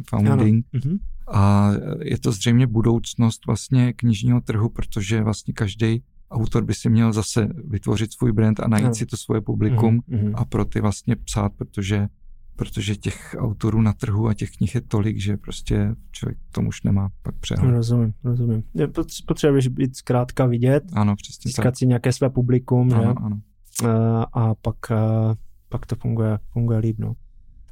Takže dětské knížky, a co bys ještě za to zařadil z těch tvých aktivit? Protože ty docela všímám, že i cestuješ, občas i diriguješ, myslím, že jsi dirigoval něco ve Zlíně, že? Ano, teď jsem o tom dirigent, vlastně, jako... Měli jsme vlastně v rámci studia, měli hodiny dirigování, což se mi hodilo, myslím, že kolem 25 let jsem dirigoval v Polsku svoji Carminu Buranu 2, kterou jsem vlastně napsal. A od té doby vlastně jsem nedirigoval, nevěnoval jsem se tomu, nebo nebyly příležitosti, ale teď, jak jsme mluvili o tom Zlínu, kde jsme měli vlastně s tím Andrewem ty pořady, tak tam vlastně mě požádali, jestli bych to filharmonii nedirigoval, takže vlastně tam jsem dirigoval skladbu Bernsteina a Mariu, vlastně z musikalu West Side Story, kterou Andrew zpíval. Dirigoval jsem tam 2 své skladby, vlastně symfonické, které jsem napsal, a ještě Američana v Paříži, George Gershwina. Takže jsem tam po 25 letech jsem vlastně si dal hodiny dirigování a dirigoval jsem. Tak to ale bavilo mě to, sice jsem měl zánět v ruce, kloubek, ale bylo to dobré. Super. Takže tomu... Takže občas i diriguješ. Občas i diriguju. Jo. No, takže jsem, jakoby mám ten repertoár taky široký, takže je těžké, vlastně to moje níž je takové, jako, že je tam skladatel, potom jako tamhle hrou na klavír, pak tamhle píšu dětskou operu, potom dáme vydám knížku, potom dáme diriguji, tamhle něco. Takže je to hodně. A ještě tady máme toho klavíristu improvizátora. Ano, teď zrovna budu mít nějaké koncerty s Magdalenou Hrudovou, myslím, že se jmenuje Magdalena, která je absolventka JAMU a ona vyhrála vlastně ti... Zpěvačka nebo? Ne, klavíristka. A ti vlastně interpreti, kteří vyhrajou nějakou mezinárodní soutěž, tak potom mají možnost vlastně získat nějaký jakoby výhodu v tom, že můžou hrát v rámci, myslím, že se to jmenuje Klub přátel hudby, KPH, vlastně po republice v kulturních domech, takže ona vlastně tuhletu soutěž vyhrála, takže hraje vlastně, i když je 25 nebo možná méně. Nevím, takže má nějakou jako zakázku nebo nějaké... Neurazil, že mají vlastně oni povinnost jí vlastně zvát, a ona má, myslím, možnost, myslím, že 3krát do měsíce, nebo teď nevím, jak to je přesně, hrát vlastně po těchto PKFcích, po těchto klubech přátel hudby. A vlastně na nějaké ty koncerty jsem teď už po několikáté s ní vlastně jedu a ona zahraje nějakou klasiku a já vlastně na tu skladbu pak hraju improvizaci. Máme takový double koncert, že ona vlastně zahraje prostě třeba, nevím, Chopina impromptu, a pak přijdu já a vlastně vemu jenom začáteční takty z toho imprompta a pak na to zahraju vlastně úplně novou skladbu, která má v tu chvíli premiéru i derniéru zároveň. Že je to vlastně úplně nová skladba, kterou v tom čase, vlastně v reálném čase, tam složím, hned ji zahraju a pokud ji nikdo nenapíše do not v tu chvíli, tak zmizí. Ale to mi přijde famózní, to je vlastně úplně jedinečný okamžik té vlastně tvorby, že?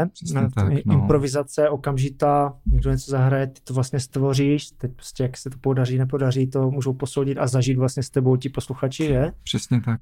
To je úžasné, to vnímám jako opravdové vlastně umění, že v tom, to máte vlastně okamžik, že? Že to ani jako dopředu neskládáš, ale složíš to v ten daný okamžik. Ano, ten daný prostě okamžik. Běžné to bylo v baroku třeba varhaníci, že byli v tomhletom školeni, aby vlastně dovedli improvizovat při obřadech třeba. A potom vlastně se to ztrácelo. Dneska jsou třeba jazzoví muzikanti, kteří improvizují, ale většinou je to, že mají dané téma a harmonii a v tom jakoby improvizují. No. Dneska já třeba improvizuju úplně jakoby bez ničeho. Že se jenom prostě otevřeš si hlavu. Ano, přijdu a nechám ruce, ať hrajou. To je úžasné. To je neskutečné. To samozřejmě musíš mít nějakou techniku, musíš to mít jako nějak asi napojené na tu kreativu, kterou v sobě máš. Přesně tak a trošku mi to připomíná tu umělou inteligenci, víš, že vlastně tam je umělá inteligence pracuje s balíkem nějakých prostě informací, z kterých skládá vlastně nové informace. A tohle je vlastně stejné, že máš v sobě nějaký balík vlastně hudby naposlouchaný, zažitý, zahraný a vlastně z toho vlastně čerpáš vlastně nějaké nové možnosti, rytmu, harmonie, melodie a hraješ vlastně něco nového třeba. No, to je úžasné. Asi se to dá jakoby učit, že myslím si, že děti jakoby v tom můžou být jakoby dobré, pokud se nezdeformují něčím. Určitě. Tak mají takovou tu kreativní vlastně linku přirozeně, že? Než se to nějak zavře a nějakým svázaným vlastně systémem. Ano.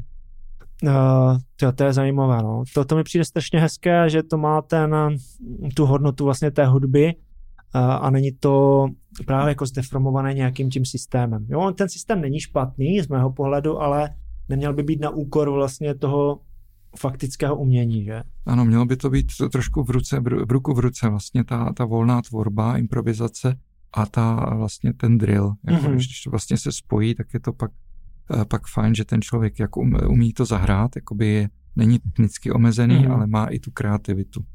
No.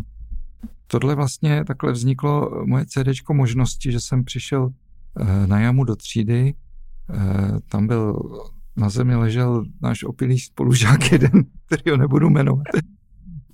Znáš ho, samozřejmě. Velmi dobře.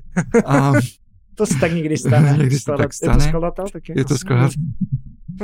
A já jsem si říkal, tak co budu dělat? Tak jsem pustil datku, vlastně záznam a hrál jsem hodinu vlastně na klavír. By se mu dobře spalo? No, nebo aby se probudil? No, tak jsem jako si improvizoval. On mi tam spal pod nohama a naimprovizoval jsem. To byl jako námět vlastně na tu improvizaci. No, vlastně trošku. Naimprovizoval jsem vlastně 8 skladeb takhle. A pak... jak jsi to nazval? Jak se to jmenuje? Možnosti se to jmenuje. Aha. Jako celá ten komplet, no. A potom vlastně jsem ho nějak... To si musím poslechnout, že to jsem nevěděl, že to vzniklo takhle. No, pak jsem ho probudil nějak dobrý. Šel jsem s ním na záchod. Ale zvláštní bylo, že tenhle záznam si pak poslechl jeden kamarád a vydal to vlastně jako CDčko možnosti a prodalo se toho 1000 kusů, jako se prodalo vlastně tohle CDčka, když se ještě prodávaly CDčka, tak se prodalo 1000 kusů těchto možností vlastně. Což není málo, že? Což není málo a i vlastně se to dá najít na Suprav online, vlastně moje CDčka, některá tam jsou. K prodeji, tak je tam tohleto tam vlastně, myslím, není, protože to vydal jiný skladatel, ale teda jiný vydavatel, ale je to na Amazonu, je to k dispozici. Jako. Super, to dopíšeme všechny tady tyhle odkazy pod příspěvek. Přijde fakt zajímavé, to si musím poslechnout. Je to k dohledání třeba někde jako na internetu jenom nějaká část k poslechu? Já jsem zaregistroval třeba na těch sítích, že ty máš řadu skladeb. Jednak na Spotify je hodně skladeb a pak i na Instagramu, když si chci dát do stories, tak jsou tam taky jakoby řadu vlastně těch skladeb. Až mě to jako překvapilo, jsem vůbec nevěděl, že pokud si chcete dát nějakou romantickou nebo nějakou hezkou hudbu, tak můžete i ke stories. Zaraz Zdeněk Král a vyskočí vás tam spoustu. A nebo i na YouTube mám vlastně hodně vlastně i věcí. A ten Suprafon vlastně to taky propaguje vlastně ty skladby na YouTube a dává je tam celý z nějakého důvodu, protože je tam vlastně jenom třeba fotka té obálky a je tam celá ta skladba, takže že dá se to různě najít opravdu na sítích. Ale super, takže ty máš těch čítostí, já věřím, že bychom ještě našli jakoby další, nebo jsou 100% jakoby další, kterým se věnuješ, ale seřadili jsme to tak nějak jakoby za sebe, skladba, skládání vlastně hudby, scenická hudba, muzikály, pak vlastně ta dětská tvorba, ať už aktivní, někde vlastně představení, hýbánky, pak vlastně ty knihy. Ano. A ještě bych zmínil právě ten Instagram, kde se snažím vlastně vzdělávat lidi, že jim tam dávám vlastně k dispozici nějaké i noty svoji, teď už spíš svojich skladeb. A vlastně píšu to velice lehce, tak aby vlastně to zahrál amatér, člověk, který vlastně třeba kdysi hrál v hudebce na klavír a říkal si, já bych tak hrál, ale neumím to, tak mu vlastně dávám velice jednoduché návody, vlastně jak se vlastně naučit vlastně jednoduché, a píšu tam i svoje vlastně skladby, které jsou velice jednoduché a nahraju to tam, samozřejmě vidí i ruce, takže vlastně buď z not nebo podle rukou, podle prstů si může zahrát, myslím si, docela hezké, jako krátké skladbičky, i naprostý amatér nebo někdo, kdo ten klavír vlastně třeba studoval kdysi nebo hraje krátce. Takže doporučuji mě sledovat na Instagramu a přátelé, doporučuji taky. Zdeněk má ten Instagram. Super, tohle mě právě zaujalo, že tam, jak říká Zdeněk, nahrává prostě na klavír jednoduché skladbičky, které slyšíte, různé jakoby znělky, známe je, a pak vám pošle i noty, pokud mu tam dáte like nebo sdílíte ten příspěvek, ať se dostane zase mezi další lidi, tak vám pošle na e-mail noty, ano. A můžete si to vlastně takhle zahrát. A zároveň můžete být i v interakci se Zdeňkem a věřím, že vám i odepíše, když mu napíšete hezky. Tak koukněte, na Facebooku to taky prezentuješ takhle, nebo Instagram více? Instagram více. Ale na Facebooku jsi taky. Na Facebooku jsem taky, ale tam spíš dávám informace i o koncertech třeba, nebo různé akce. Takže Zdeněk Král, stačí zadat, že? Ano, a na Instagramu je to Zdeněk _ piano. Zdeněk Potržil, jo, ale myslím, že jsi tam dohledatelný, i když se tam zadá Zdeněk Král podle toho tam jména. Jsou dva ty moje, tam je jeden nějaký starý, ještě můj profil, ale tam je asi 6 followerů, takže ten neplatí, platí ten nový, kde jich víc. Jo, super. Už 1000. K tomu ještě krátce se dostaneme, já bych se ještě chtěl pobavit o těch překážkách vlastně, jo? My jsme se bavili, ano, vlastně dostal ses teď na nějakou, řekněme, jakoby úroveň, dokážeš se tím i nějak jakoby živit. Z mého pohledu jsi fakt jako poměrně jako etablovaný skladatel jako světově, byť samozřejmě můžeme se bavit, co to vlastně jako je, ale prostě pořád nějak jako rosteš, jdeš si za tím, ale nejde to samo, to už jsme viděli, že si musel přeskákat nějak ten kontrabas, že a vlastně další věci.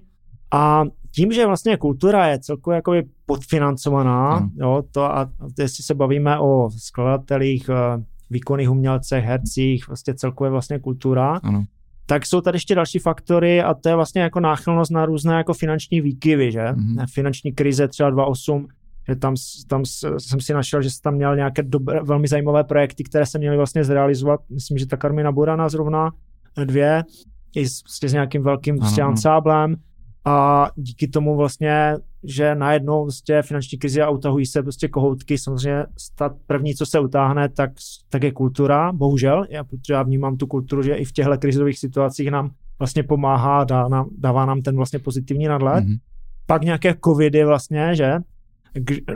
A stejně tak to funguje nejen ze strany toho státu, ale ze strany i lidí, že? Pokud je nějaký problém, tak první, co je zbytné, tak je nějak ta zábava, že? Přestanu chodit do kina, přestanu chodit na koncerty, ale vlastně ta kultura stojí právě na těch posluchačích, a čím je to víc jako nekomerční, tak i více na těch jako dotacích, grantech a nějakých těch vlastně podpoře ze státu, protože z mého pohledu by ta kultura neměla být vlastně čistě jenom komerční a prostě brát ty peníze nějak jenom, že jsem jakoby vidět, protože tady máme řadu toho níž vlastně umění, které má obrovskou hodnotu, být třeba pro menší jakoby část jakoby lidí, ale vlastně nějak nás posouvá, dává nám to nějakou emoci a učí nás to vlastně líp žít, že?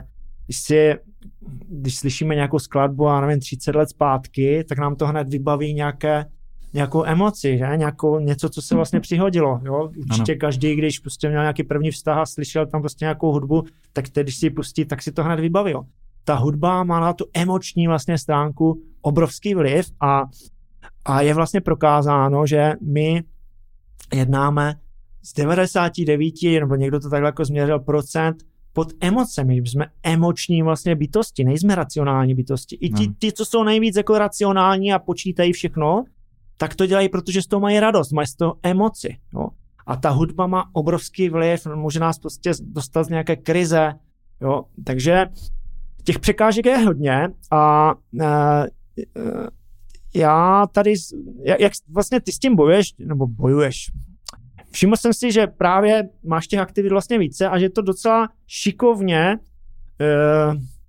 rozkládáš vlastně, jo, ty příjmy, protože teď, jak byl třeba covid, tak znám spoustu špičkových interpretů, řekněme, kteří vlastně se věnují hodně jako zacíleně třeba jenom tomu nástroji a vlastně covid příjmy nula, jo. To znamená, že ty lidé třeba začali pracovat v továrně někde, jo, zase jako oceňují, že mají rodiny a tak dále. Jak to máš vlastně, jak si to dělíš, jak jsi to vymyslel tak, aby těch zdrojů bylo více a týká se tě to taky, jakože když se stane nějaká krizovka, covid, že jsi úplně na nule, nebo máš už ty příjmy teď aktuálně, protože máš tam už nějaký ten Spotify a tady tyhle osy něco jako běží a tak dále.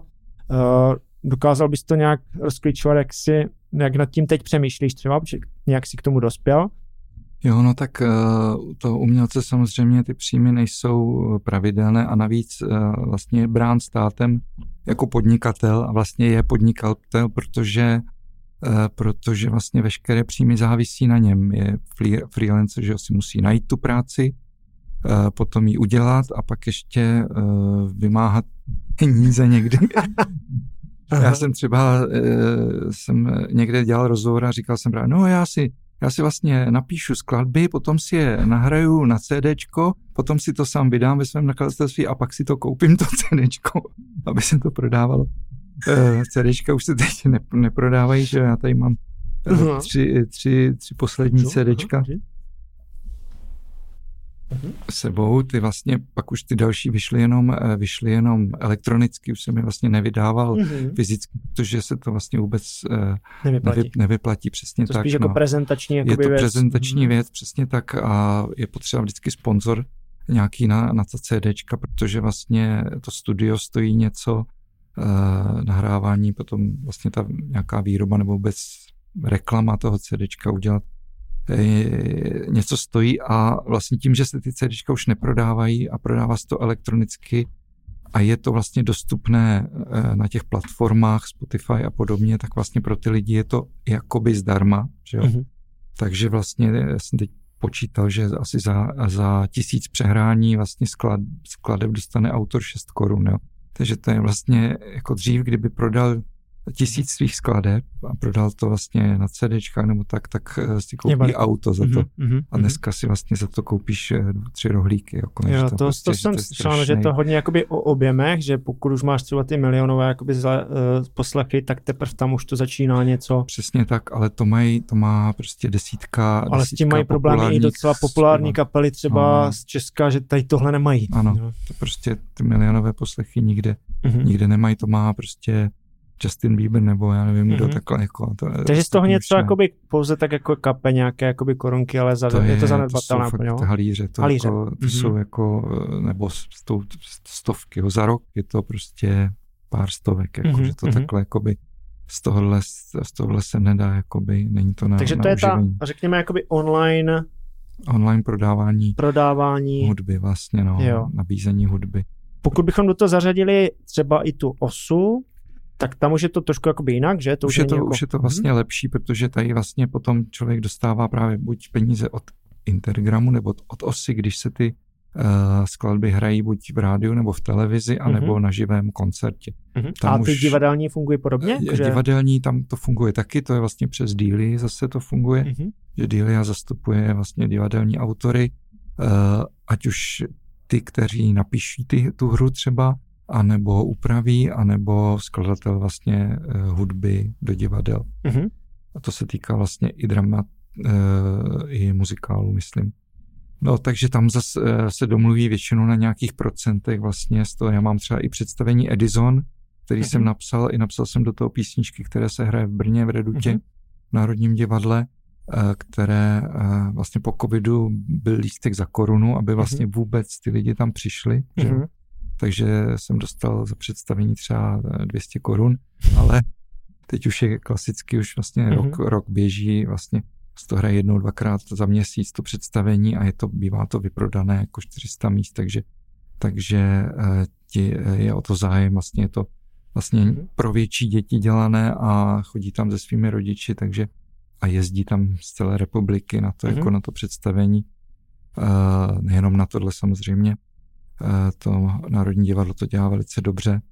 Takže vlastně ty tantiemy takzvané, jak z těch divadelních vlastně věcí, tak z těch věcí, co se mi různě hrají, tak vlastně to dohromady dá nějaký balík peněz, který je nějaký základ, kterým člověk už může nějak vlastně pokrýt. A dá se, aniž bychom to úplně jako konkretizovali, je to takový jako základ, z kterého, když jako všechno klekne, dá pokrytit to aspoň jako nějaké náklady životní, měsíční, jakože?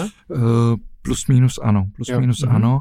Ale samozřejmě, když je covid, tak se... Kolik to nějak jakože je to výrazně jako vyšší, nebo jede to v nějakém průměru a roste to třeba? Podle toho, jak se to hraje třeba často. No, tak samozřejmě ty divadla, má to vlastně nějaký vzestup vždycky, když se to začne hrát, ale většina těch představení, že se hrají třeba 1, 2. Jasně, že to není jako repríza, že by to fičilo třeba 10 let. Ne, většinou to nefičí 10 let.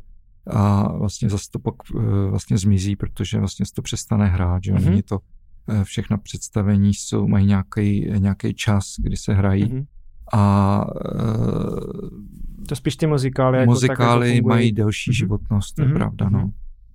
A protože vlastně ta tvorba třeba televizní, filmová, má to, že i ty CDčka vlastně si to lidi stahují, nebo prostě ty Spotify, tam si to vlastně jenom poslechneš, ani si to nestáneš, že to je vlastně, jenom si to jako vypůjčíš, tu skladbu, tak vlastně tyhle ty příjmy se strašně snížily, takže i lidi, kteří běžně točí filmy, Mladý svěrák, začali dělat muzikály živý na představení, tak vlastně šla živá tvorba je ekonomicky vlastně nejnávratnější. Vlastně tam se to nejvíc vrací, protože tam ty lidi skutečně přijdou, skutečně zaplatí to vstupné, že to není, že tady dají nějaký paušál na Spotify a dostaneš pak 2 koruny, ale je tam vlastně ten skutečný divák, který přijde, zaplatí 200, 400, 500 vstupné.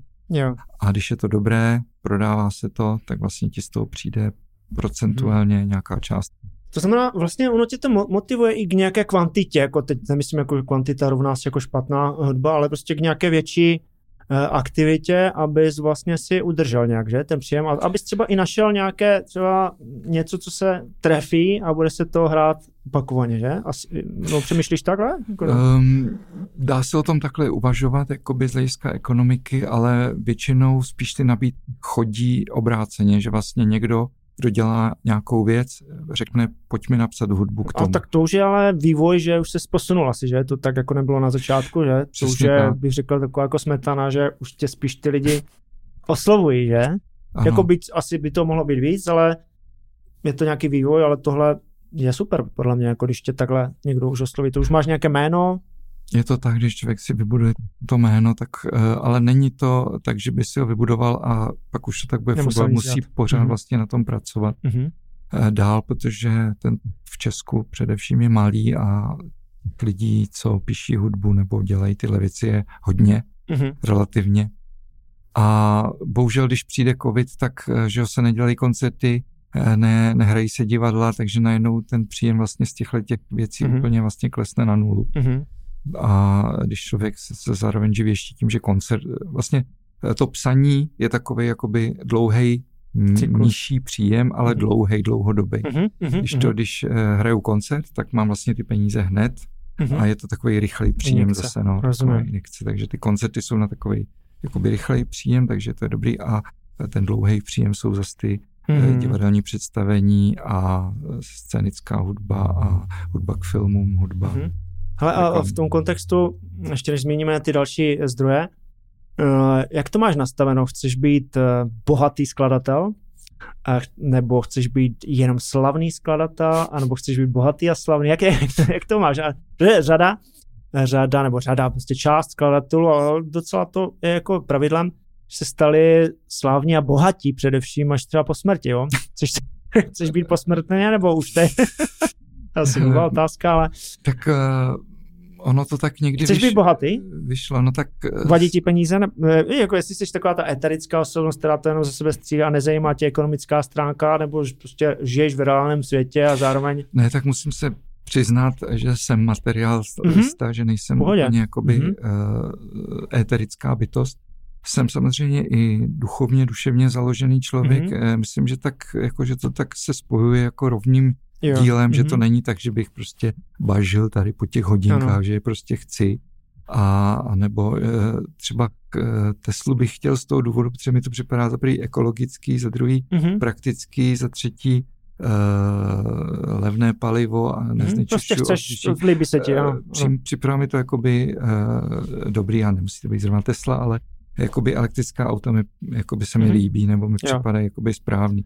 Ale třeba auto, co mám, naftový, je pro mě fajn, není to prostě nejnovější model něčeho, nemusí mít úplně, ale musí fungovat, jsem rád, když ty věci fungují a slouží svému účelu.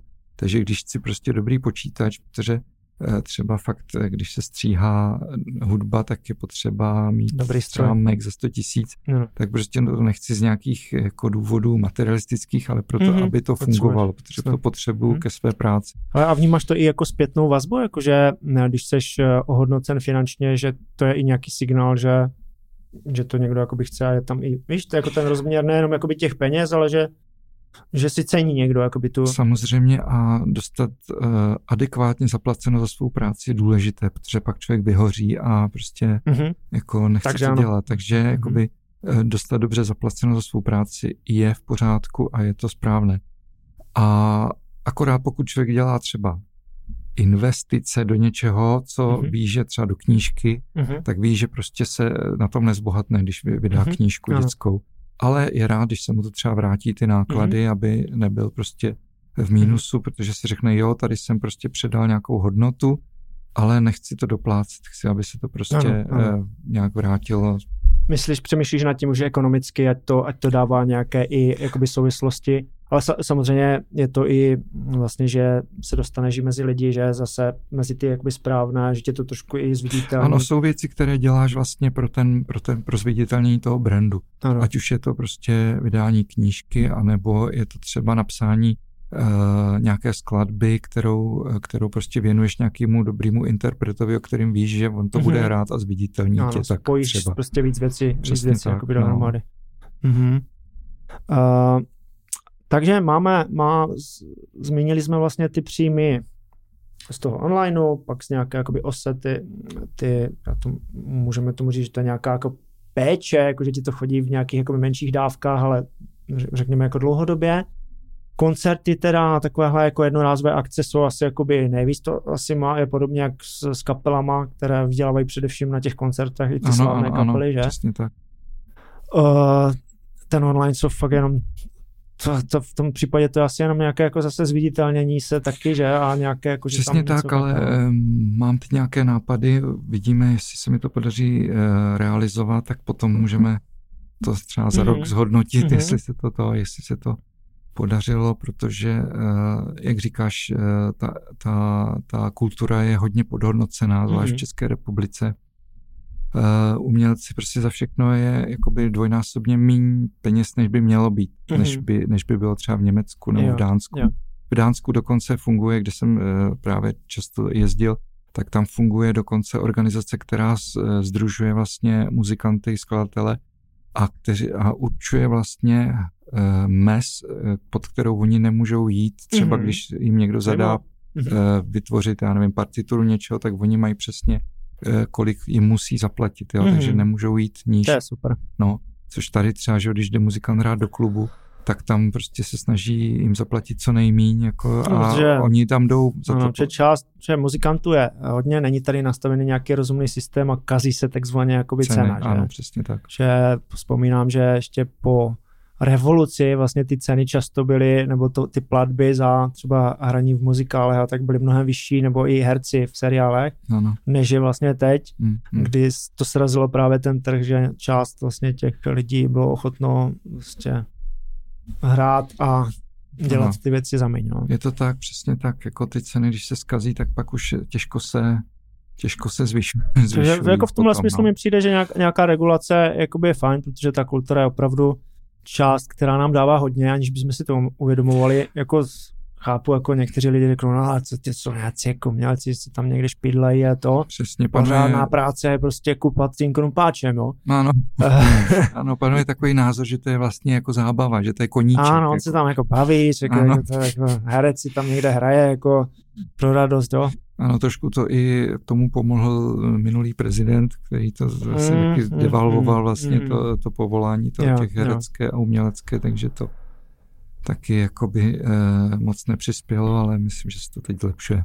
Hele, a co ještě noty třeba, když ty píšeš vlastně ty skladby, za to je taky nějaké jakoby peníze, kdyby se hodně jako prodávaly třeba ty tvoje skladby a bylo mě zájem třeba školy po celém světě a tak. Dá se taky na tom vydělat? Udělali jsme s kolegou nakladatelství, který vydalo 3 moje noty už a chtěli jsme vydávat dál, ale bohužel je teď trend, jakoby že se ty noty začínají prodávat hodně online, že se prostě jenom stáhneš a vytiskneš si je doma. Takže jsem navázal spolupráci s německým nakladatelstvím Streta, kde vlastně jsou k dispozici, kde je asi 50 mých jako skladeb k dispozici ke stažení, k zakoupi a to funguje po celém světě vlastně tahle Streta, takže čekám teď, až mi přijde nějaký první honorář, protože to je asi půl roku vlastně, co jsem ty noty tam dával, jak se to prodalo, ale samozřejmě je to zase, je to jak ze Spotify a podobnýma, je tam prostě milion skladeb a najít prostě tebe je proto, že ty lidi tě třeba znají nebo chtějí tě hrát, takže zase je to o tom, jak ty sebe zviditelníš, jak ten brand jako buduješ, jak v Česku, tak třeba v zahraničí.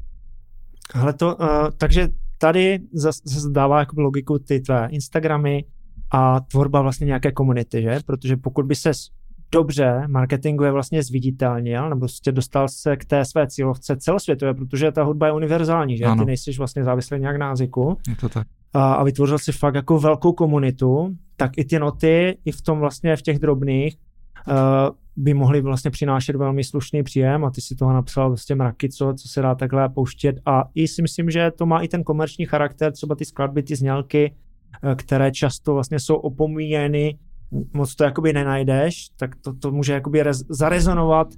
Podobně jak když třeba na YouTube člověk poslouchá, jsou nějaké skladby nebo nějaké videa, které mají miliardové jakoby zhlédnutí pro děti, myslím, že s nějakým tím žralokem, prostě děti si zapouštějí furt dokola, ale je to fakt jako chytlavé, že někdo takhle jakoby trefil, je tam animace nějakých jakoby zvířat na různé jakoby melodie a jako skvěle to funguje. Takže když se trefí něco takovéhohle, tak si myslím, že i ta oblast vlastně se může posunout hezky. Ty na to jdeš jakoby naproti třeba v rámci těch výchovných koncertů, že spojuješ vlastně ty styly, beatbox a dostáváš to vlastně už od těch vlastně nejmenších. Je to asi jako dlouhodobější věc, ale myslím, že tam je taky jako nějaký prostor.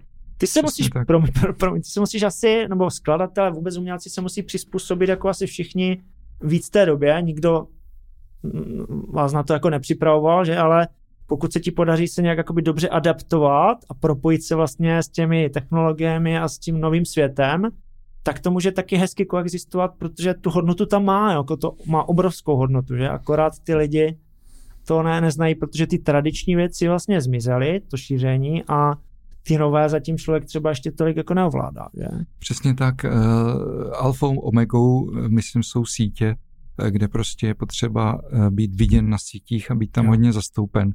A ty sítě fungují po celém světě, takže to je dost důležité pro umělce, pro skladatele, dejme tomu, ale i pro malíře nebo lidi, co píšou knížky.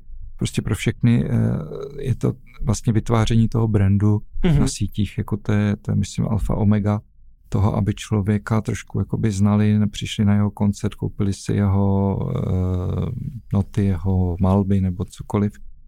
Takže dneska už fakt je to takhle zaměřené, že vlastně to, že něco dáváš těm lidem na těch sítích a oni za to tě sledují nebo si koupí tvoje věci, tak to je vlastně, myslím, budoucnost mnoha jakoby umělců, protože opravdu se rozšiřuje vlastně to, co ty umělci, jakoby dneska už není těžké najít si na YouTube, kdekoliv knížky si koupíš, všechno se vlastně, u všeho máš návod, jak si to naučit. Mm-hmm. Takže vlastně teď je důležité, jak to předat vlastně těm lidem dál, jako vlastně to, co ses naučil. Mm-hmm. Mnoho lidí se naučí komponovat, ale jak předat ty skladby dál, jak je hrát, nebo zajistit, aby byly hratelné, to je vlastně ten další krok. Mm-hmm. Tak, jo, my se chýlíme nějak ke konci, no by jsme si mohli povídat zdál dalších x hodin, ale máme tu nějaký časový rámec. Ještě otázka na závěr, nebo dvě otázky. Může být skladatel vlastně tvého typu fakt jako bohatý, jakože vydělávat prostě balík opravdu, řekněme řádově třeba 100 000 nebo prostě nad 1 000 000 jakoby měsíčně.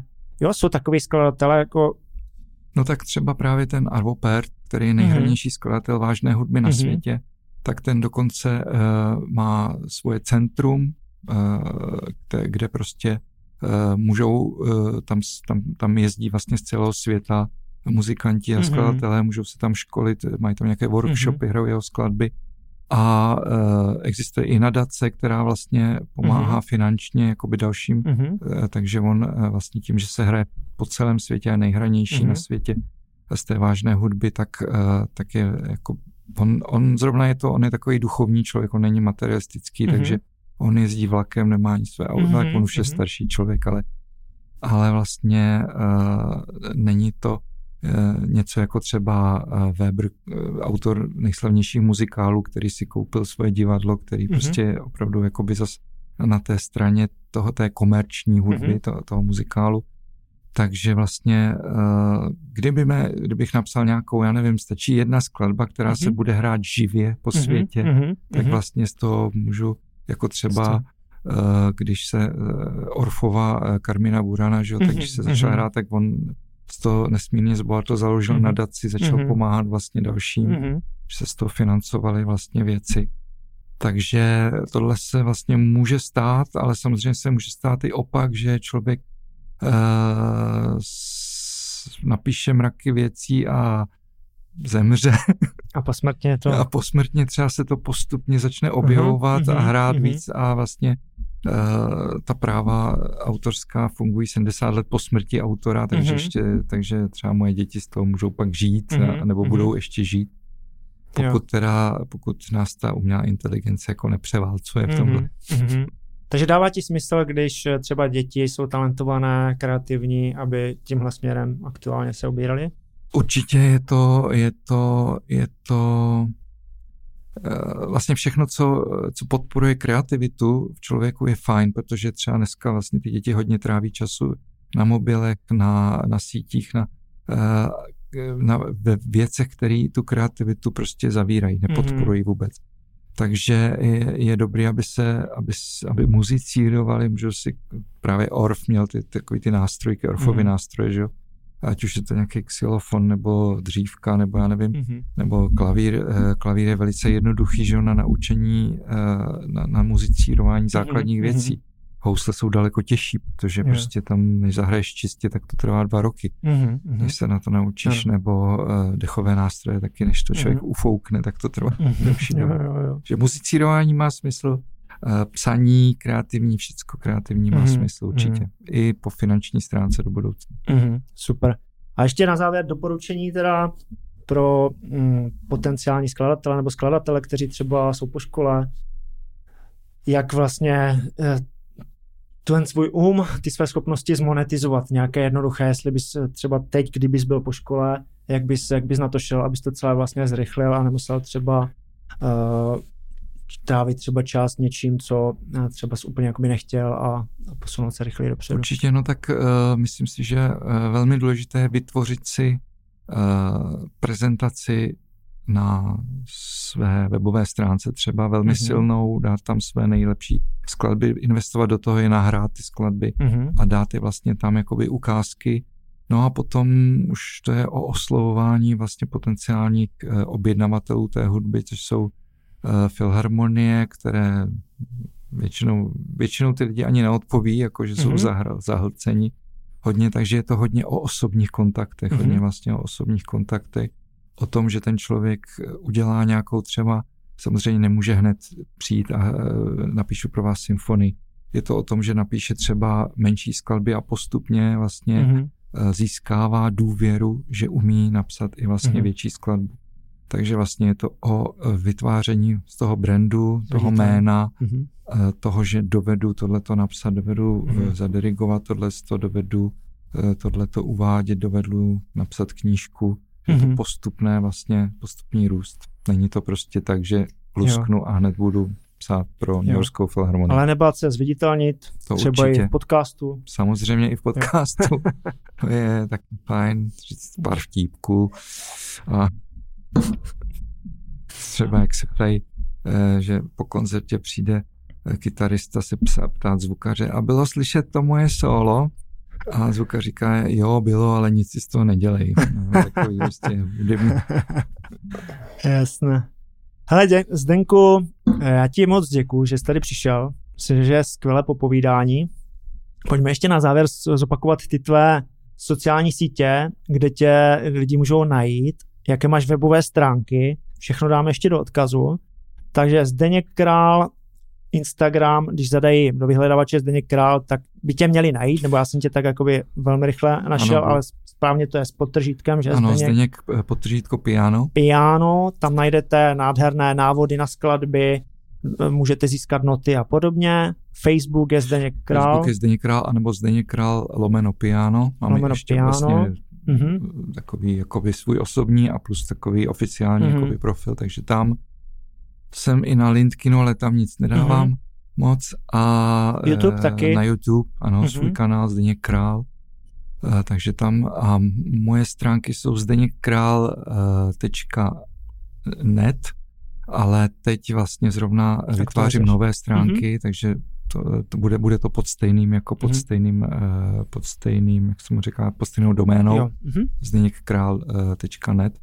Ale ještě to, nevím, teď je zrovna nějak, že ty staré končí a nové se dělají, takže nevím, možná teď nebudou chvilku. Ale ty sítě jsou asi jakoby nejrychlejší interakčně, ty jsi vlastně denně na sítích, takže pokud někdo chce cokoliv vědět, tak je to najde. A nějaké nejbližší koncerty, protože ty jsi vlastně teď v Ostravě, nebo se tady pohybuješ, co tady tvoříš a kde tě můžou lidi vidět teď? Kde mě můžou teď vidět, tak teďka hrajeme nějaké různě hýbánky, ale to je myslím 1. 2. ve Zlíně to hrajeme, června, ale teď bude právě ten velký koncert, bude to natáčet i televize v Ostravě 10., jak jsem zmiňoval, 10. června, to bude ta Missa Brevis, hned druhý den to hrajeme ještě stejný program v Kroměříži v rámci festivalu, takže to bude sobota, neděle, Ostrava, Kroměříž. A kromě těch hýbánek potom máme ještě nějaké koncerty s tou kapelou UTB. To se dá najít na internetu taky utb.cz, to je jednoduché, to jsou dětské věci, ale... A nějaká klavírní improvizace? Chystáš? Taky hraju teď zrovna právě s tou Markétou Hrudovou někde u Brna, ale... Taky na sítích se dost... Můžu to najít, ale... Myslím, že to rychle najdu, protože toho je tolik, že já si to všechno nepamatuju. Dneska mám třeba podcast tady s Ondrou Měšťánkem. Takže tady to vidím 23. května a je to v Podivíně, což je Podivín někde kousek u Brna, myslím. Takže 8. tam bude ta klavírní improvizace. Klavírní improvizace, přesně, s Magdalenou Hrudou, tam hrajeme na půl koncert a potom hned druhý den a třetí den hraju na Slovensku v Prešově, co jsme ani nezmínili, že tam vlastně dělám pro divadlo Viola, tam pomáhám s dramaturgií a dělám tam hodně koncerty a hodně vlastně scénických hudeb i tam hraju vlastně. Jo, super. Takže sledujte Zdeňka, dneska už to bylo úplně vše, Díky, že nás posloucháte a uvidíme se v nějakém dalším díle. Čau. Děkuju, ahoj.